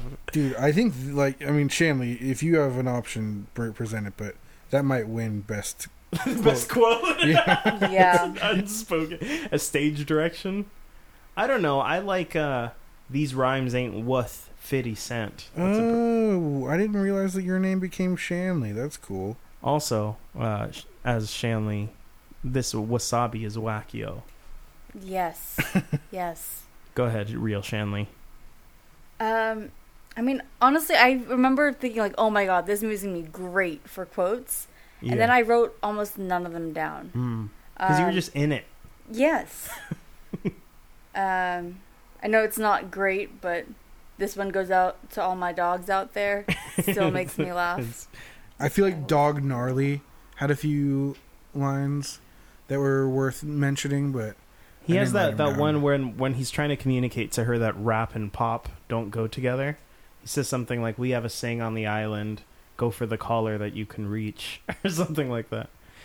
All right. Any nominations for favorite characters in the movie? I'm I'm going shampoo all the way. Yeah, shampoo I think has to win it. Or Shep. I, I really like Shep. uh, I don't like Shep. I thought Shep was funny. He's exploiting. Tiny. Yeah, Shep is a douche. I thought uh, she Shep was going to doesn't fire care. Shep at some point. I wish Yeah. so. Because, like, Shep just abandons Tiny when the skunk shows up. Uh huh. It's like Yeah. that's your job. You're the you're the caretaker of Tiny. I thought there was going to be sort of a situation where Tiny realizes that the dad should be her manager because he cares about her. I, it was kind of like a, a rookie of the year dynamic where Henry Rowengartner's stepdad is his manager and he's a jerk.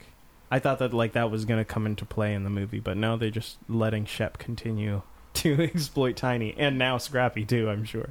I think honestly, my favorite character is the Garbage Man. I like that guy. He- sparked my interest. Okay. He had. Do you want to see a movie just him and Butch, Yeah, if they made an adventure of the Trash Man and trash, Butch? Trash Man and Butch, Yeah. um, I would definitely watch that.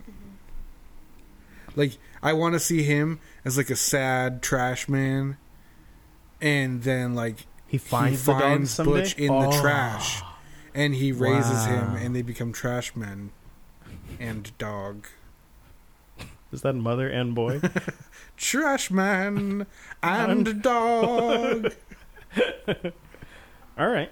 Let's do some rankings then. ranking time, Oh, ranking shoot, time. shoot, hey, shoot. everybody, it's ranking time. Jim, why don't you Pew, start pew, us out? pew, pew. Uh, so we have watched 21 films. Okay? Yep.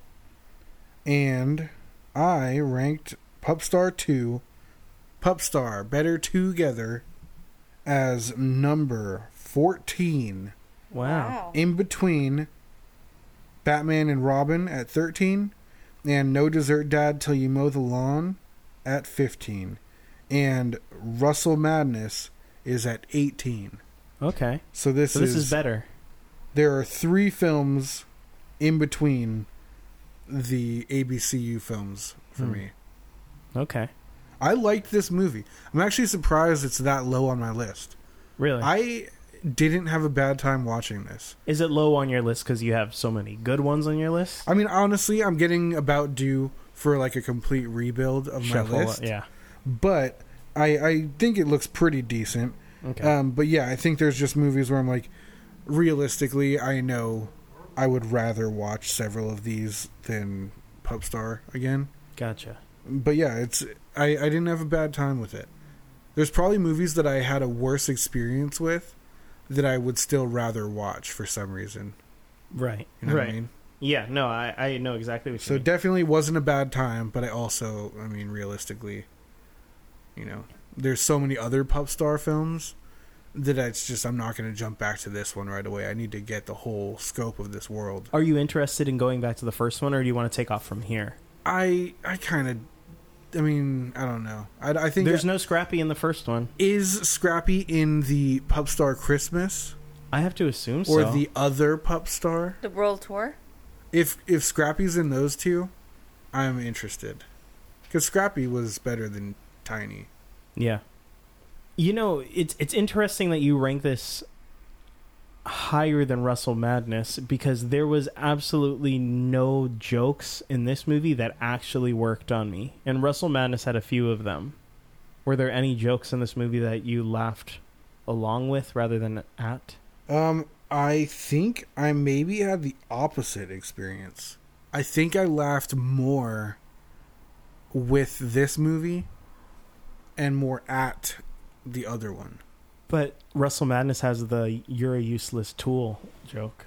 That is good. that was the best part of the movie. But yeah, I don't know. I think that the other one the other one seemed like it was a little less mature, you know? Yeah, this one is very it's a very mature film. I think that the target audience for uh, Russell.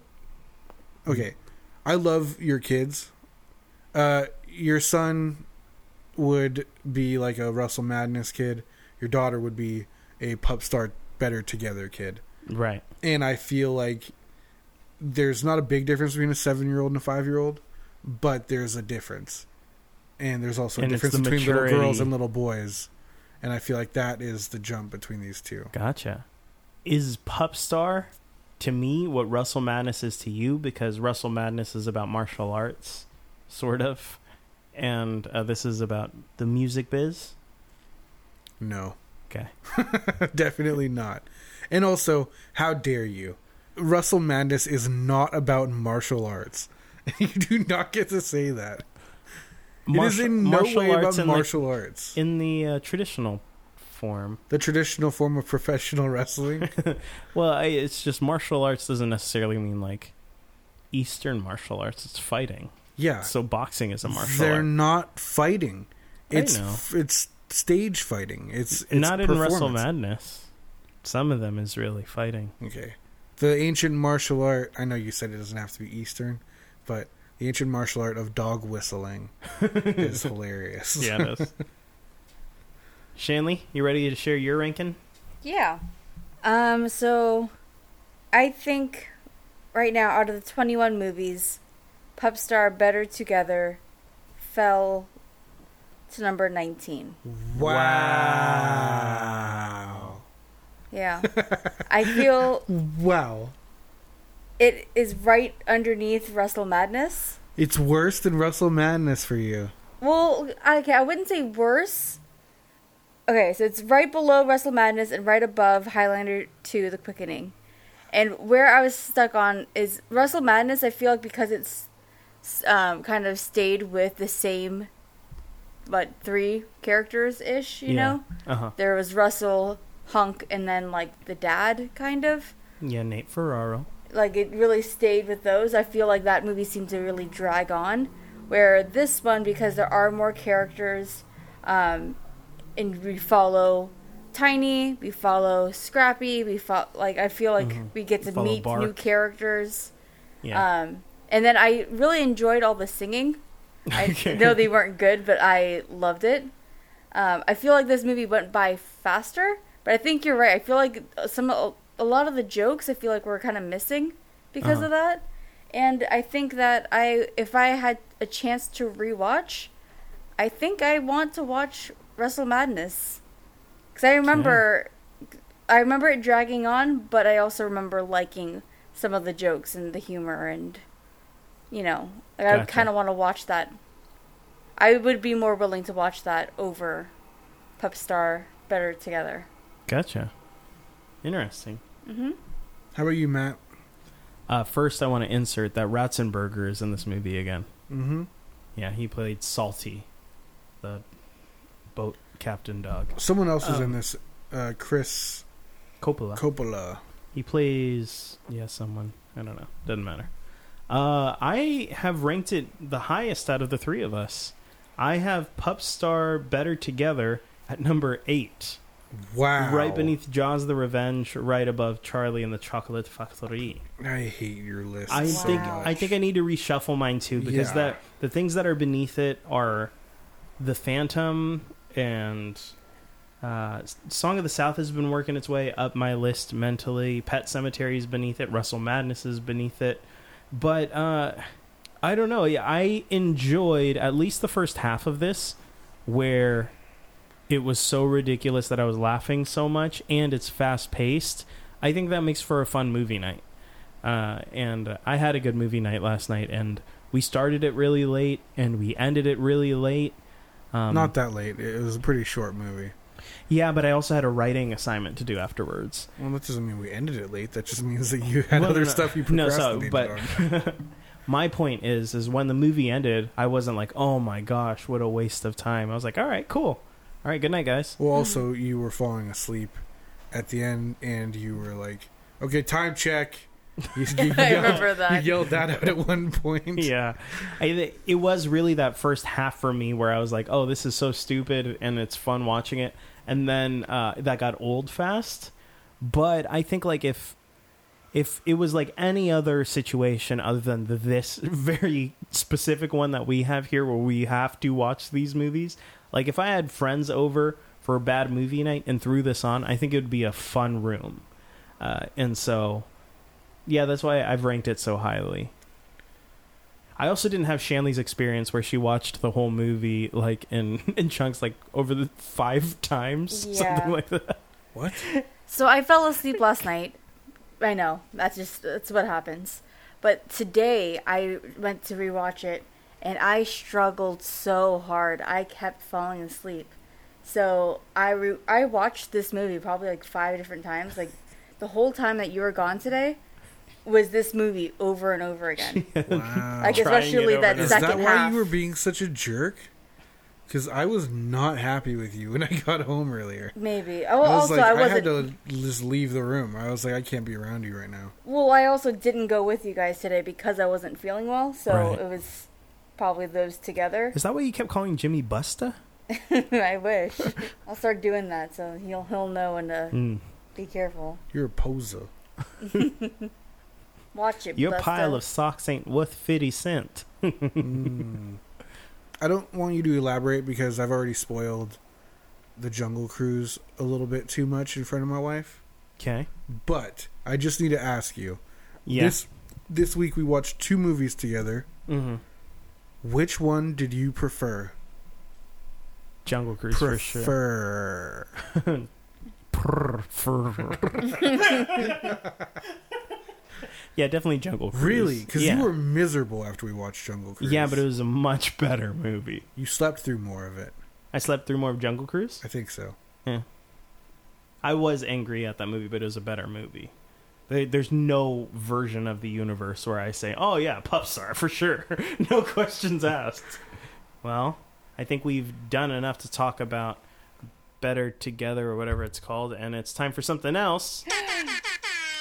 It's a spin. I forgot. Shanley's turn to spin. Yes. Movie yes, jar. yes. Movie jar. Yes, Movie yes. jar. Wait a minute. Hold on. We need to say this on the air. We are going to do a month of Octubre. scary wheel. Yeah, We- we called we it called All Hollows Hallows All Wheel. Hollows wheel.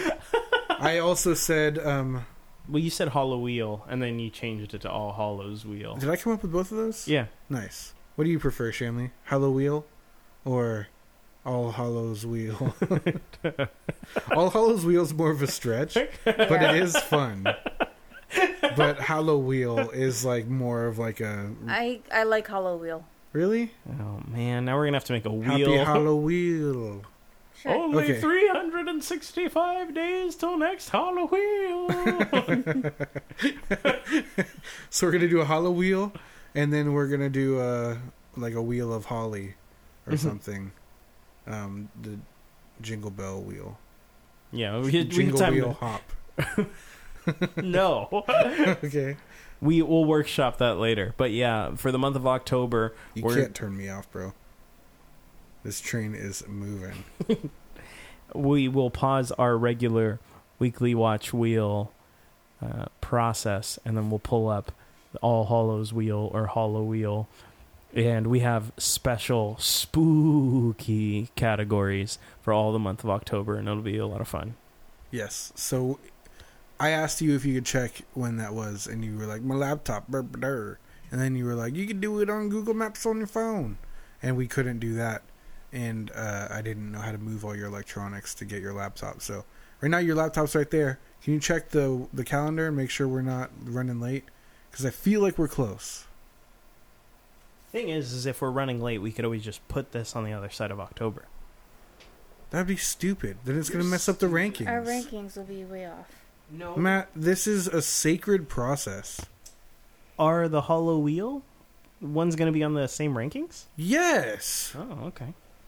What is the matter with you? Shanley, you believe this guy? Honestly, I forgot what you're even upset about.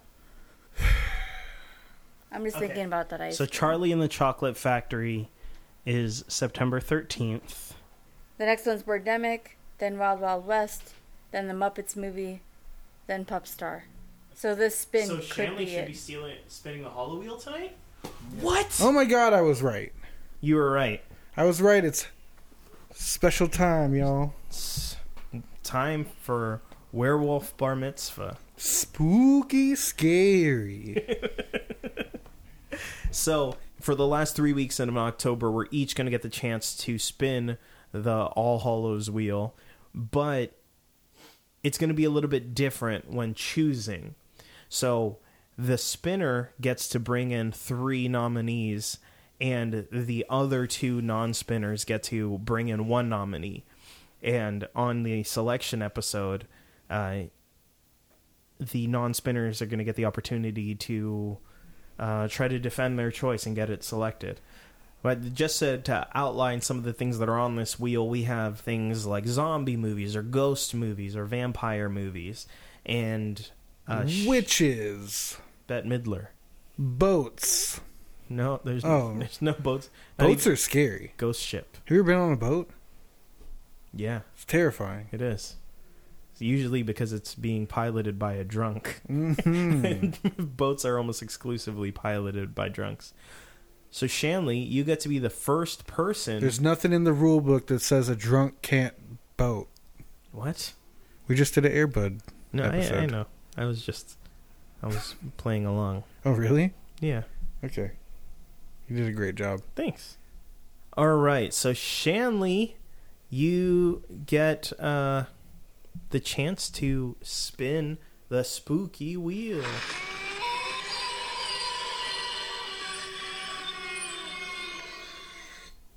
That didn't Wow. work. the hell was that? Those are spooky sounds. Okay. It's Okay. just a man wailing into the night. Still terrifying. Mm, yeah. silly. Yeah. Shanley, how do you feel about spinning this wheel? I'm excited. There's a new wheel, new possibilities. Hmm. I'm excited for uh, Halloween and scary movies. Is this your time of the year? Do you love Halloween? I mean, yeah, I think I I like it as much as other people. I I feel there's people that like love Halloween. Right. Not necessarily on that level, Okay. but I'm excited for it.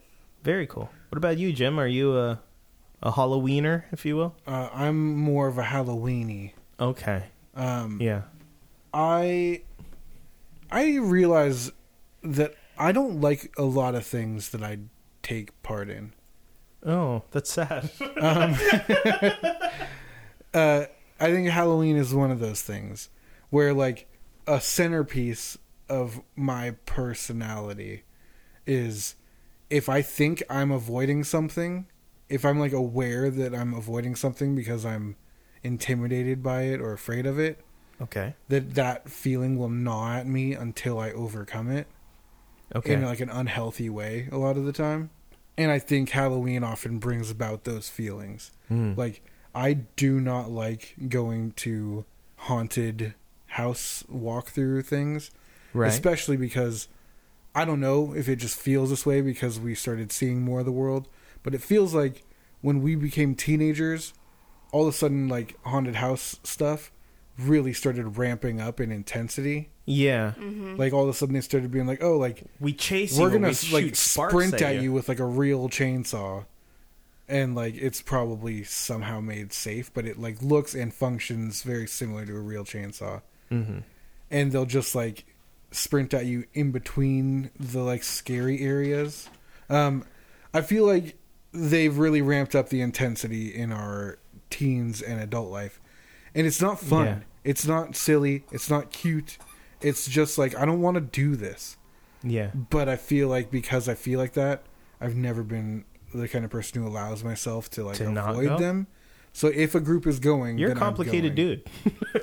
Yeah, um, and I'm kind of the same way with scary movies. Like I don't like it.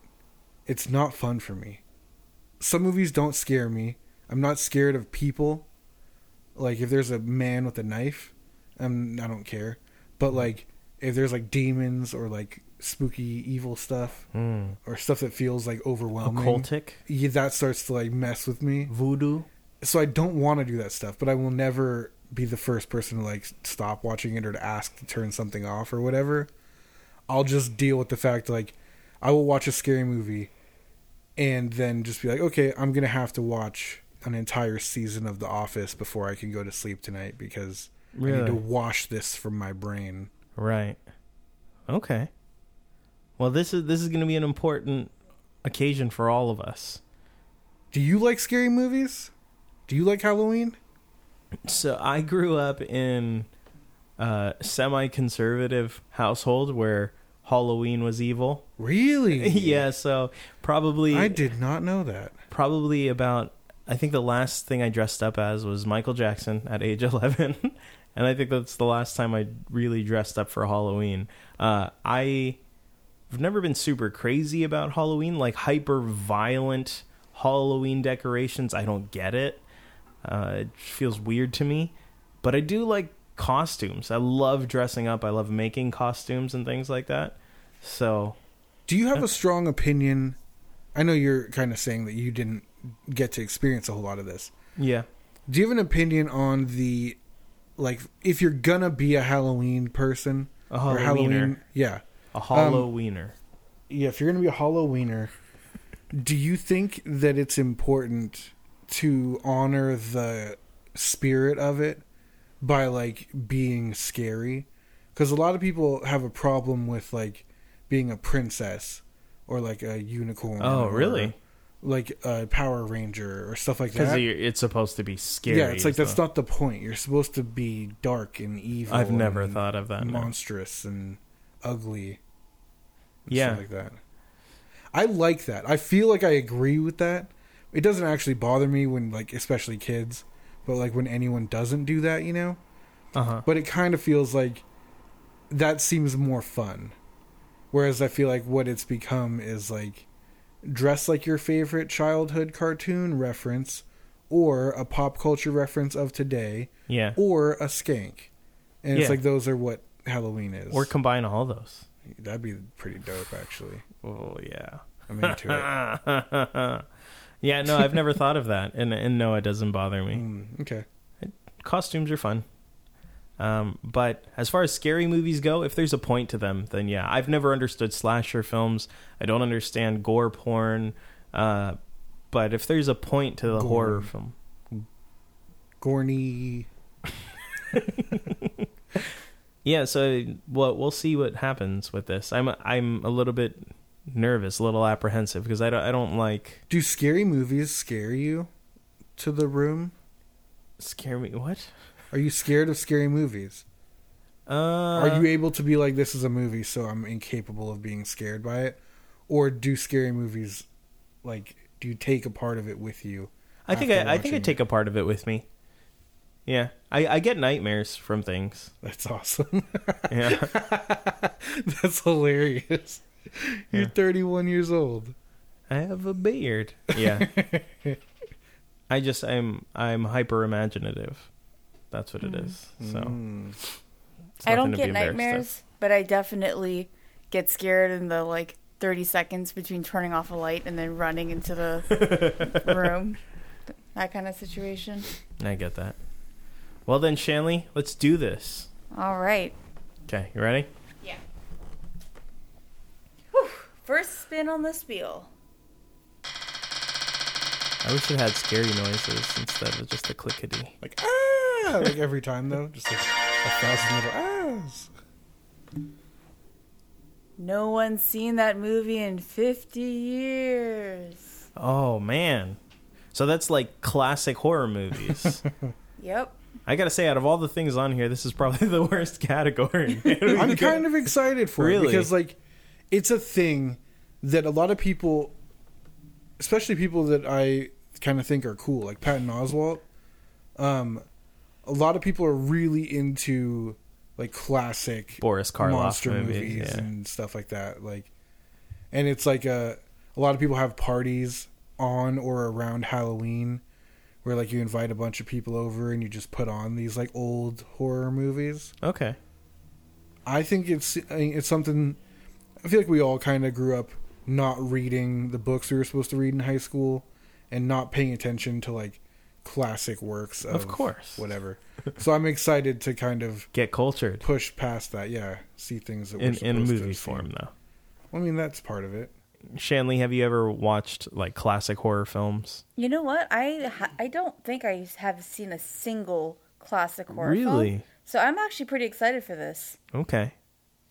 Jim, seen any classics? I don't know. Okay. Uh, when when I was in school, uh, I was in this program and and we were studying film. This was in elementary school, and uh, different categories. And the category that uh, my class was assigned was horror, and so we watched a, a handful of the old Universal films. So we watched Bride of Frankenstein, The Creature from the Black Lagoon, The Wolf Man. Did you like them, but they were like old and stupid, or did you like them purely like that's it? I liked The Wolf Man because I love werewolf mythology. And hmm. so I really like that one. Plus, it's featured heavily in The Sandlot, and that excited me. Okay. The only one that really still sticks with me as a good movie is The Bride of Frankenstein. It's very good. All right. Yeah. I am not aware of like Wolf. The, uh, yeah, definitely not one of those. The Jimmy doth protest too much. I'm not a. I'm not cultured enough to know what would constitute a classic. Okay. So would we consider like purely like black and white old school stuff is that or would like Alfred Hitchcock films or um like The Exorcist. I know that's a big time jump probably to get to that but like do films like that count as classic horror? I mean, The Exorcist is 50 years old. so, like, I mean, technically it fits in this category, but I think it's not quite in the spirit of it. I think I think we want to go old. Doesn't necessarily have to be black and white because some of those movies are in color. Like some of the Christopher Lee Dracula movies are in color. Um, but I think that that's more so what we're going for. What do you What do you think, Shanley? I mean, I think Alfred Hitchcock to me seems. I'm being someone who doesn't really know Mm-hmm. much about like. I missed an opportunity to say Alfred Hitch. What? I missed was that. just thinking- I missed the opportunity. Go ahead, Shanley. So uh, in my mind, that to me that seems like classic, but I don't know if that really is true to classic horror films. Okay. You're kind of our film nerd. Yeah. Would you say that there's like a uh I don't know, like Yeah. uh, somewhere that we could look to as like a you know this this organization might have deemed a list of classic Oh yeah, I, I'm Horror sure. I'm sure there films. are. Um, I think if we went on the streaming service Shudder, and they they probably have a category for classics. There's also a few different like um, film so, like societies Hmm. that we can that we can look into. So we could do that. I think uh, I think Hitchcock fits into horror classics. I think where he doesn't fit in is monster classics. So I think that we're we're kind of synonymizing classic horror movies with those classic monster movies, and we don't have to do that. So we can expand that out a little bit because like Psycho, that's a classic horror movie. That's a classic slasher film. It's one of the first ones. Yeah, I don't think I was thinking of this as a monster category. Hmm. So Oh, so I- you you were you would have included I was already thinking Amityville Horror, things like that. I mean, I was I was thinking just like stuff that was hella old. if it's scary and older than 50 years, I think it I would have been like, yeah, that, that probably works. That also describes some politicians. Boom. 50 years. So that's anything from like the 60s basically and earlier. Well, 50 years ago was 71. Uh huh. So basically it's Mm-hmm. the 60s and earlier. Okay. I mean, if anything came out in 70 or 71, sure. Right. Okay. Shanley, do you have any ideas of what you're going to choose? Mm, Have you ever seen anything that would fit in this category? nope. Um, honestly, I feel like I, because I have such a limited understanding of this category, Mm-hmm. I really want to see a full list Okay. um, before I start making decisions.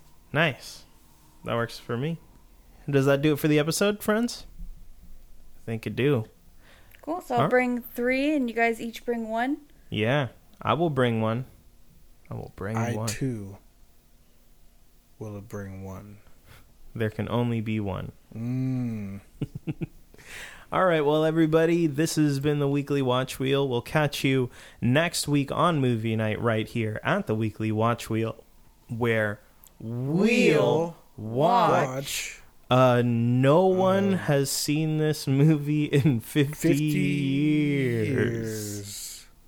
Movie. We're going to have to work on that. Yeah. All right. right. Peace. bow bow for now. That's what he said. I forgot about that. That's really good. You had that in your back pocket. That's really good. Thanks everybody for listening to the weekly Watch Wheel. If you had as good of a time as we did, be sure to subscribe, tell a friend about us, and maybe even leave us a review. Hit us up on Twitter at WKLY Watchwheel or via email at weeklywatchwheel at gmail.com. Love ya. It's the weekly watch wheel.